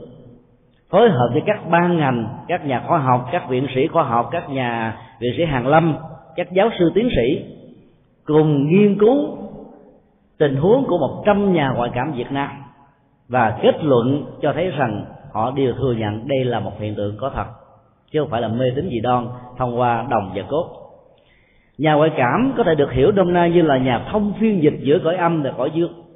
Và có hai tình huống thông phiên dịch đó được diễn ra. Đại đa số tình huống thứ nhất đó, đó là những người đang còn sống đi tìm thân nhân quyến thuộc của mình chết trong các cuộc chiến mà không biết hài cốt đang nằm ở đâu. Chỉ cần có một tấm ảnh của hương linh với năm tháng ngày sanh gửi đến các nhà ngoại cảm đặc biệt là nhà ngoại cảm phan thị bích hằng thì trong một thời gian ngắn chúng ta sẽ có kết quả biết được rằng người thân của mình chết ở đâu chết với tư thế nào trong tình huống gì nguyên do động cơ các hoàn cảnh điều kiện xúc tác vân vân. Và chúng ta có thể xác định khoa học bằng cách giám định ADN trên cơ thể hài cốt của người đó để chúng ta xác quyết rằng đây là người thân của mình chứ không phải là một người khác. Các mô tả và đối thoại giữa người quá cố và người sống thông qua nhà ngoại cảm đó, nó thuộc về tính cách đặc tả ví dụ như trong một gia đình, người con gọi mẹ của mình không phải là mẹ hay là má hay là mợ, theo phương ngữ của vùng miền, mà đính kèm theo một cái tính từ, một danh từ chẳng hạn như là má hai, má ba, mặc dù là má ruột của mình, mà mình lại có cái thói quen là mô tả như vậy. Thì trong lúc nhà ngoại cảm làm công việc thông phiên dịch đó đó, các cái biểu đạt đặc tả này nó được xuất hiện. Và dông hồn cho biết rằng là người mẹ đó đang bị bệnh gì, rồi vào bệnh viện lúc nào diễn tiến bệnh đó làm sao? Các người con có bất hiếu hay là có hiếu thảo? Hoàn cảnh gia đình các bế tắc phương hướng giải quyết và các đề xuất cũng như là những cái điều à, à, sắp tấn các hơn linh tùy theo vai trò vị trí của người mất đối với những người còn sống. Và tất cả những người thân được mời đến để làm chứng này đều xác quyết một trăm phần trăm rằng các mô tả đó và cuộc đối thoại giữa họ và người thân thông qua nhà ngoại cảm là một đối thoại có thật. À, cái tổ chức uh, bộ môn cận tâm lý thông qua trung tâm nghiên cứu tiềm năng con người đã ghi nhận lớn gần 100 tập như vậy mỗi một tập gần 100 trang có đóng dấu đàng hoàng và ghi một chữ mật Bộ Chính trị Trung ương Đảng cũng đã thừa nhận một cách gián tiếp về hiện tượng này và đã cho phép các ờ, 10 bộ ban ngành cùng tham gia trong gần ờ, mười mấy năm qua. Nhưng vấn đề ở chỗ là chính phủ chúng ta do vì không chấp nhận có một đời sống ở kiếp sau. Và tiến trình tái sanh trong sanh tử luân hồi cho nên chưa công khai chính thức thừa nhận. Hương hồn mà kéo dài khoảng thời gian 30 năm, 300 năm, 3.000 năm ở dưới ờ, hình thái của một cõi âm hoàn toàn lệ thuộc vào thái độ không chấp nhận cái chết của người đó. Một vấn đề khác đặt ra là kinh địa tạng bảo rằng trong vòng 49 ngày thì các hương linh sẽ được siêu sanh thoát quá thì tại sao có những cái tình huống nhiều năm như vậy? Bản chất của sự siêu sanh thoát hóa hay là tái sanh đó, nó lệ thuộc đến họ hàng nghiệp. Giữa người chuẩn bị siêu sanh và thân bằng quyến thuộc của người đó, ra làm vai với cha, mẹ, anh em họ hàng, tập họ với nhau. Nếu như tính cách họ hàng nghiệp này nó chưa được thiết lập trong một môi trường mà sự tái sanh được diễn ra theo ba yếu tố mà kinh Phật đã nói, đó là có tinh tra chứng mẹ và sự hòa hợp đó trong một ngày mà người nữ, tức là người mẹ có thể thọ thai. Có một thần thức của một hương linh vừa qua đời một chỗ nào đó, có nghiệp cảm tương ứng với cha mẹ này, thì đời sống mới mới được thiết lập. Còn trong ba tình huống đó, nếu vắng một tình huống nào, thì sự tái sanh chưa được diễn ra. Nếu cộng theo cái trạng thái cho rằng là không có đề sau chết rồi là hết đó, thì các hương linh đó sẽ bị bế tắc không biết tìm đường đi và họ chấp nhận cái chết. Thông qua sự tiếc nuối thì tiến trình tồn tại với cõi âm này có thể là vài ngàn năm vài trăm năm vài chục năm là chuyện rất là thường và nó hoàn toàn không có gì trái ngược lại với quan điểm học thuyết của nhà Phật về thế giới của cõi âm. Làm thế nào để chúng ta giúp đỡ họ? Một câu hỏi đặt ra cho đại đức đại thọ khi nãy đó là đốt tiền vàng mã có giúp được họ hay không? Thực phẩm phẩm vật tặng cho họ họ có được hưởng được hay không? Hoàn toàn không. Nhưng không có cái đó thì họ sẽ không đến để nghe pháp thực. Tại vì cái ảo giác của hương linh đó, nó là một bản sao của những tâm tình, nhận định, đánh giá, khuynh hướng cuộc sống khi họ còn sống. Nó là một bản sao hoàn toàn. Người chết, nếu khi còn sống là một người rất là khôi hài, thì khi chết họ cũng khôi hài tương tự. Người quá cố, nếu khi còn sống là một người rất là cao có khó chịu chấp trước cốc cần tâm lý rất là quả quọ thì khi chết họ cũng có tâm lý một cách tương tự. Do đó cứu giúp một người quá cố nó khó gấp nhiều lần so với cứu giúp một người đang còn sống. Thì người sống có thể lắng nghe chia sẻ tháo mở những bế tắc những cái gút tâm lý. Nhưng người chết đó, nếu không có được một cái năng lực tâm linh cao thì chúng ta khó có thể thiết lập được sự truyền thông với với chính họ nhà ngoại cảm cho chúng ta thấy rằng là mỗi một cái hương hồn nó phát ra một cái trường sinh học. Và thân thể vật lý của người đó đó, qua hình hài cũng phát ra một cái trường sinh học. Trường sinh học này mạnh hay yếu, rõ ràng hay là mờ ảo, lệ thuộc hoàn toàn vào cái tính cách tâm lý của người đó. Nếu hương hồn là có tính cách tham vui, nay ở chỗ này, mai chỗ kia khi nghĩ cái này đến nghĩ cái khác, loạn xạ như vậy, thì cái trường sinh học đó nó không được rõ ràng và nhà ngoại cảm rất là vất vả và khó khăn mới định dạng được người đó tên tuổi là gì? Sống ở đâu chết là làm sao? Và báo thân bằng quý tục của họ. Do đó, chúng ta phải hỗ trợ bằng cách là sau khi các nhà ngoại cảm phát hiện thân bằng quý tục của mình chưa được siêu sanh thoát hóa, thì phải nhờ đến các nhà tâm linh của Phật giáo, đó là các ờ, thầy, các sư cô à, đến để truyền hai cái chất liệu quan trọng hỗ trợ cho người quá cố, đó là nguyên lý vô ngã và vô thường. Nguyên lý vô ngã giúp cho các hương linh không đẳng thức quá hình hài này cái của tôi và từ đó mới dễ dàng vẫy tay chào với hình hài cho nó trở về với đất nước gió lửa sau cái chết. Cái nguyên lý vô thường đó cho phép các hương linh thừa nhận rằng năm tháng ngày giờ trong một cái tai nạn à, sóng thần động đất lũ lụt hỏa hoạn à, tự sát tự vẫn là chết ừ, trên không chết dưới nước à, chết trên mặt đất là một sự thật. Và mình đã là một cái người được khai tử từ cái giờ phút mà tai nạn nó được diễn ra chấp nhận cái quy luật thời gian đó là một cái gì đó vô thường và từ đó hương linh mới dễ dàng được ra đi. Cho nên thầy cúng các phẩm vật mặc dù hương linh không ăn được nhưng mà cái ảo giác được ăn, được no, được mặc làm cho họ cảm thấy an tâm và thiết lập được cái tình cảm với những người thân. Và từ đó đó, cái chất liệu tâm linh của vô thường, vô ngã giải quyết những bế tắc, hận thù bằng lòng từ bi sẽ được các hư linh thực hiện một cách dễ dàng do đó, sự hỗ trợ quan trọng nhất của người thân còn sống làm thế nào cho các hư linh hiểu được điều này. Muốn làm được điều đó, thì thân bằng quyến thuộc, hạn chế những giọt nước mắt, vì mỗi một giọt nước mắt đối với cõi âm là một sợi dây xích và một tù đài. Thân bằng thương càng nhiều, khóc lóc càng nhiều, chiêu thảm càng nhiều, thì người thân ra đi đó sẽ không an tâm. Nếu họ là một người có tinh thần trách nhiệm của người chồng, của người cha, của người anh, của người con do đó phải nén cơn đau và chuyển hóa cơn đau này bằng những hành động cụ thể, gieo trồng phước báo để hồi hướng công đức và làm cho hương linh cảm nhận để hạnh phúc được trên những hành động có lợi ích này. Thì hương linh sẽ có được một ngân hàng công đức. Ngân hàng này vô hình nhưng là có thể tiếp nhận, xử lý nó, sử dụng nó trong những tình huống cần thiết. Do đó chúng ta phải tin rằng là thế giới của cõi âm nó tuổi thọ của thế giới này dài hay ngắn, nhiều hay ít yểu hay là thọ đó lệ thuộc vào tâm lý buông hay là chấp trước về bản chất của cái chết đã được diễn ra đối với họ như là một sự thật.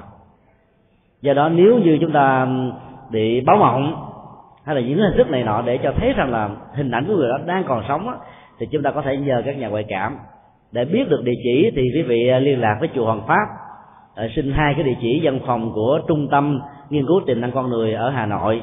Thì quý vị chỉ cần gửi cái di ảnh của người thân của mình bị mất tích hoặc là chết mà mình không biết bây giờ đang nằm ở đâu như thế nào. Thì các nhà ngoại cảm sẽ theo tin tự và sẽ giúp đỡ chúng ta một cách vô điều kiện không có tốn tiền. Đó là cái lời à, à, thông báo của nhà ngoại cảm phan thị bích hằng vào ngày thứ bảy tuần rồi ở tại chùa hoàng pháp. Và chúng tôi hy vọng rằng nếu như ở tại đây ai có những nhu cầu như thế đó thì có thể liên lạc để nhờ nhà ngoại cảm phan thị bích hằng nguyễn khắc bảy nguyễn thị phương và nhiều nhà ngoại cảm khác của trung tâm sẽ hỗ trợ để cho sự tái ngộ giữa người chết và người đang còn sống đó, nó thiết lập trên một cái tình mà những rai sức những cái u uất nó sẽ được giải tỏa và làm cho âm siêu dương thế. Kẻ còn lẫn người mất đều được an vui. À, bây giờ thì à, xin mời cái câu hỏi kế tiếp à, kính cung đỉnh à, tường tọa thích thiền bảo. Nam mô bổn sư thích ca ni phật à, tôi xin ờ, đọc câu hỏi kế tiếp.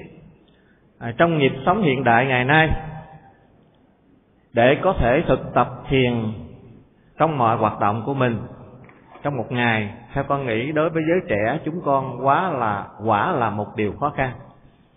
Hầu hết mọi việc để có được thành công thì phải nắm bắt lấy một cơ hội cách một cách mau chóng nhất mà thiền hành. Đòi hỏi chúng ta phải không vội vàng không hấp tấp. Vậy để vừa có thành công trong cuộc sống lại vừa có được sự an lạc trong thân tâm thì con phải làm sao? À, thưa quý phật tử là hiểu thiền à, như vậy là hiểu sai rồi. Thì tôi nghĩ rằng à, chúng ta chưa nói đến cái cái thiền tập của chánh niệm thiền của tri vọng thiền của thoại đầu. Chúng ta không không đề cập đến chúng ta nói một cách chung thôi.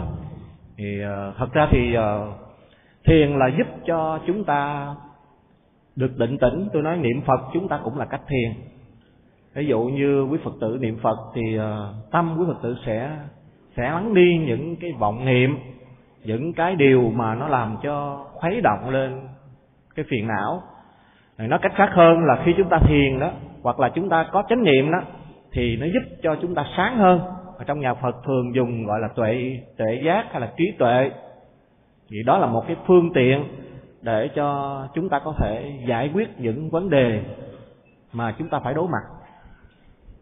Ví dụ như trong đời sống gia đình của phật tử nếu quý phật tử không có chánh niệm thì à, người việt nam chúng ta thường nói một câu là chồng giận thì vợ bớt lời. Cơm sôi bớt lửa.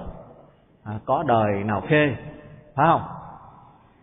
Trong đời sống gia đình nhất là giải quyết trong đời sống gia đình nếu chúng ta có chánh niệm thì khi người vợ mình hoặc là người chồng mình có những lời nói những hành động những cử chỉ mà làm cho mình không vui mình làm chủ được tâm mình mình không phản kháng lại một cách quyết liệt mà sau đó chúng ta dùng phương cách khác là trong nhà Phật thường gọi là ái ngữ.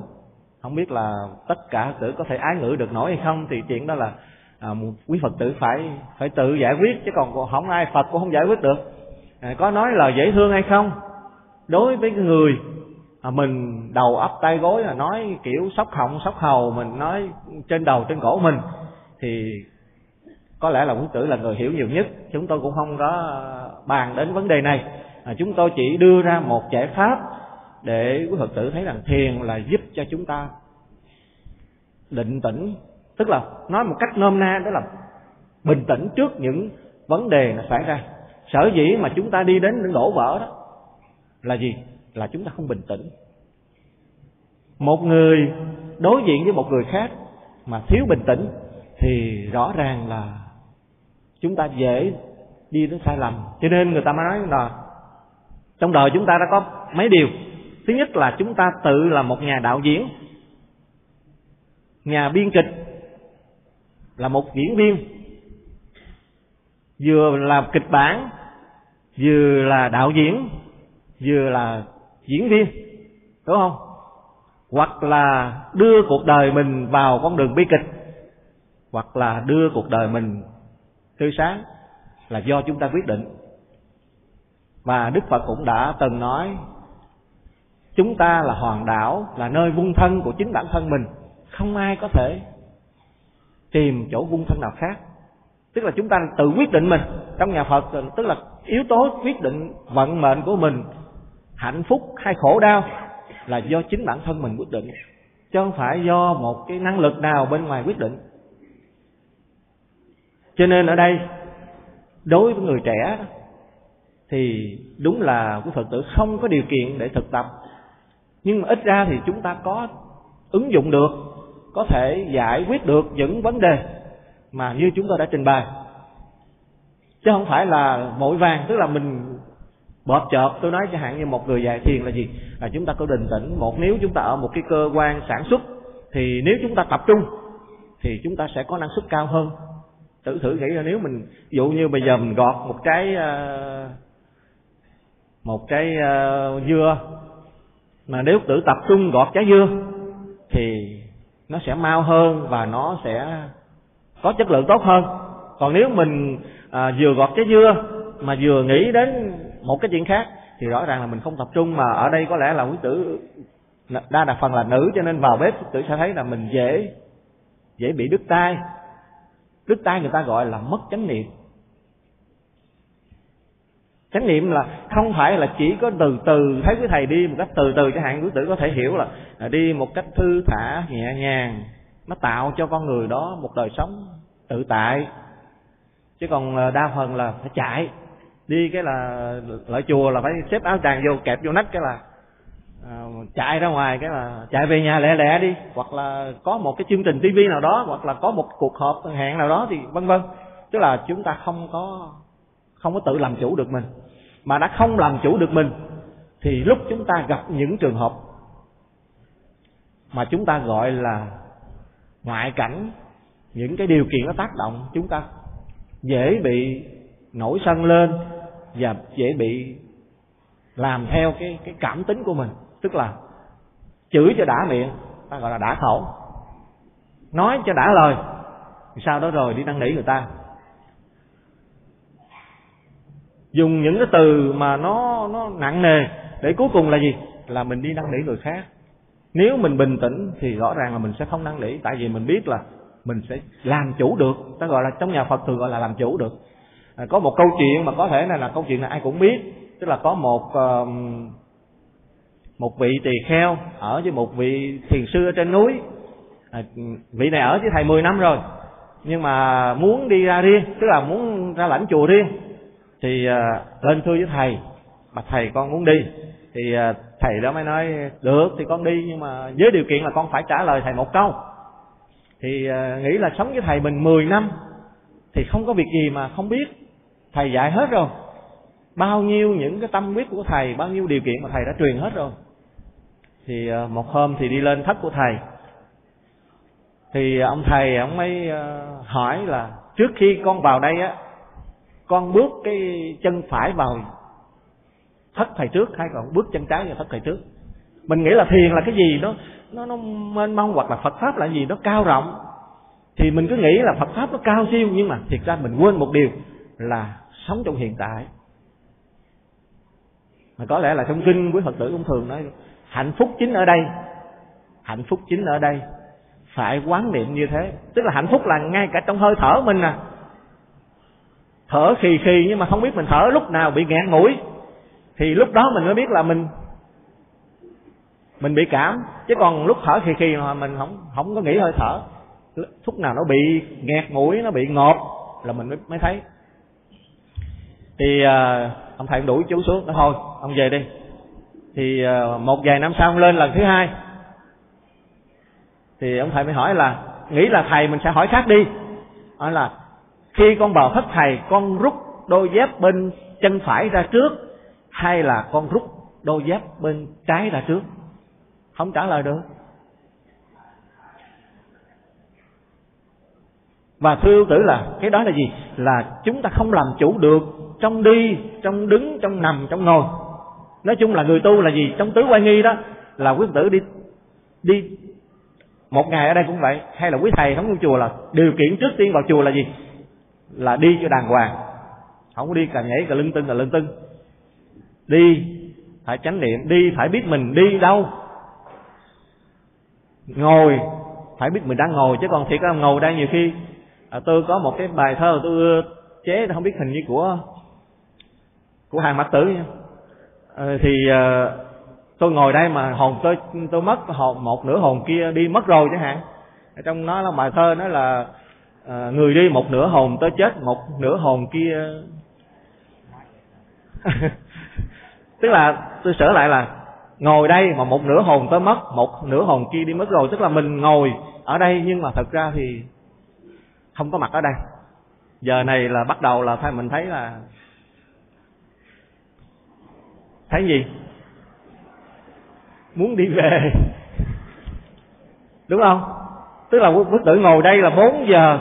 Giờ này là 4 giờ giờ 10 là mình muốn uh, xôn xao ở dưới là muốn đi về rồi.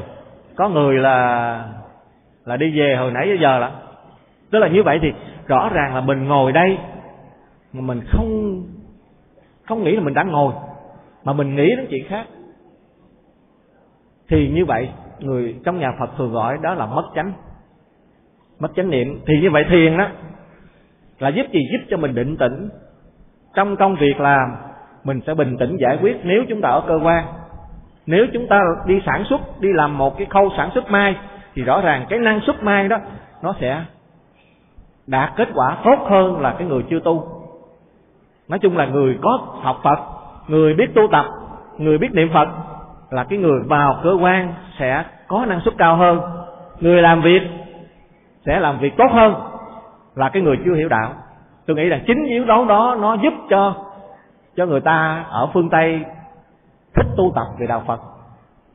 Chúng ta nói chung là thích đến đạo phật. Tại vì sao? Đạo phật giải quyết được những vấn đề, mà những vấn đề đó nó làm cho con người ta bình tĩnh hơn, sáng suốt hơn và giải quyết những vấn đề ôn hòa hơn. Chúng ta biết thương yêu, chúng ta biết chia sẻ, và chúng ta biết những cái khó khăn của người khác, biết thông cảm với những cái điều kiện mà của người khác có thể làm cho chúng ta buồn lòng. Thì tôi nghĩ rằng như vậy thì dù giới trẻ, mình càng chụp giật chừng nào, thì sự thất bại sẽ đến với chúng ta chừng ấy tại vì mình, ta gọi là chớp thời cơ. Thời cơ có thể đến mình mình ta nói là thời cơ không thể đến hai lần. Mình chớp thời cơ nhưng mà chúng ta không, thời cơ nó chưa chín. Mình nhận định nó không không được sáng suốt. Chính vì sự nhận định không sáng suốt đó mà chúng ta có thể thất bại. Cho nên trong phật giáo cũng như ngoài xã hội người ta nói là người trẻ là người có năng lực nhưng mà thiếu kinh nghiệm. Người già có kinh nghiệm, nhưng mà già. Cho nên làm sao để chúng ta thấy rằng chúng ta kết hợp giữa sự tu tập và đời sống bên ngoài để chúng ta có kết quả là gì? Là chúng ta có bình tĩnh, có trí huệ có sáng suốt để giải quyết những vấn đề mà trong đời sống của phật tử thường gặp phải. Mà tôi nghĩ rằng nếu ngày nay mọi người con phật, chúng ta không đem áp dụng đạo phật vào trong đời sống của mình, thì chúng ta sẽ khổ đau dài dài. Quý tử đã thấy rồi, tức là ly dị, bất mãn với nhau, bực bội với nhau và gây khổ đau cho nhau. Thì tôi nghĩ đạo phật là một tôn giáo đem lại nguồn an lạc cho con người. Và như quý đại đức cũng đã trình bày tử là cái nguồn an lạc đó là do chính chúng ta, chứ không phải do người khác đem lại. Quý phật tử có một cái kho tàng vô giá trong trong mình, nhưng mà chúng ta có biết khai thác kho tàng đó hay không? Cũng như hạt minh châu nhân vạt áo, chúng ta có biết sử dụng hạt minh châu đó hay không? Chúng ta có một chìa khóa, nhưng mà chúng ta có biết mở được cái kho tàng đó hay không?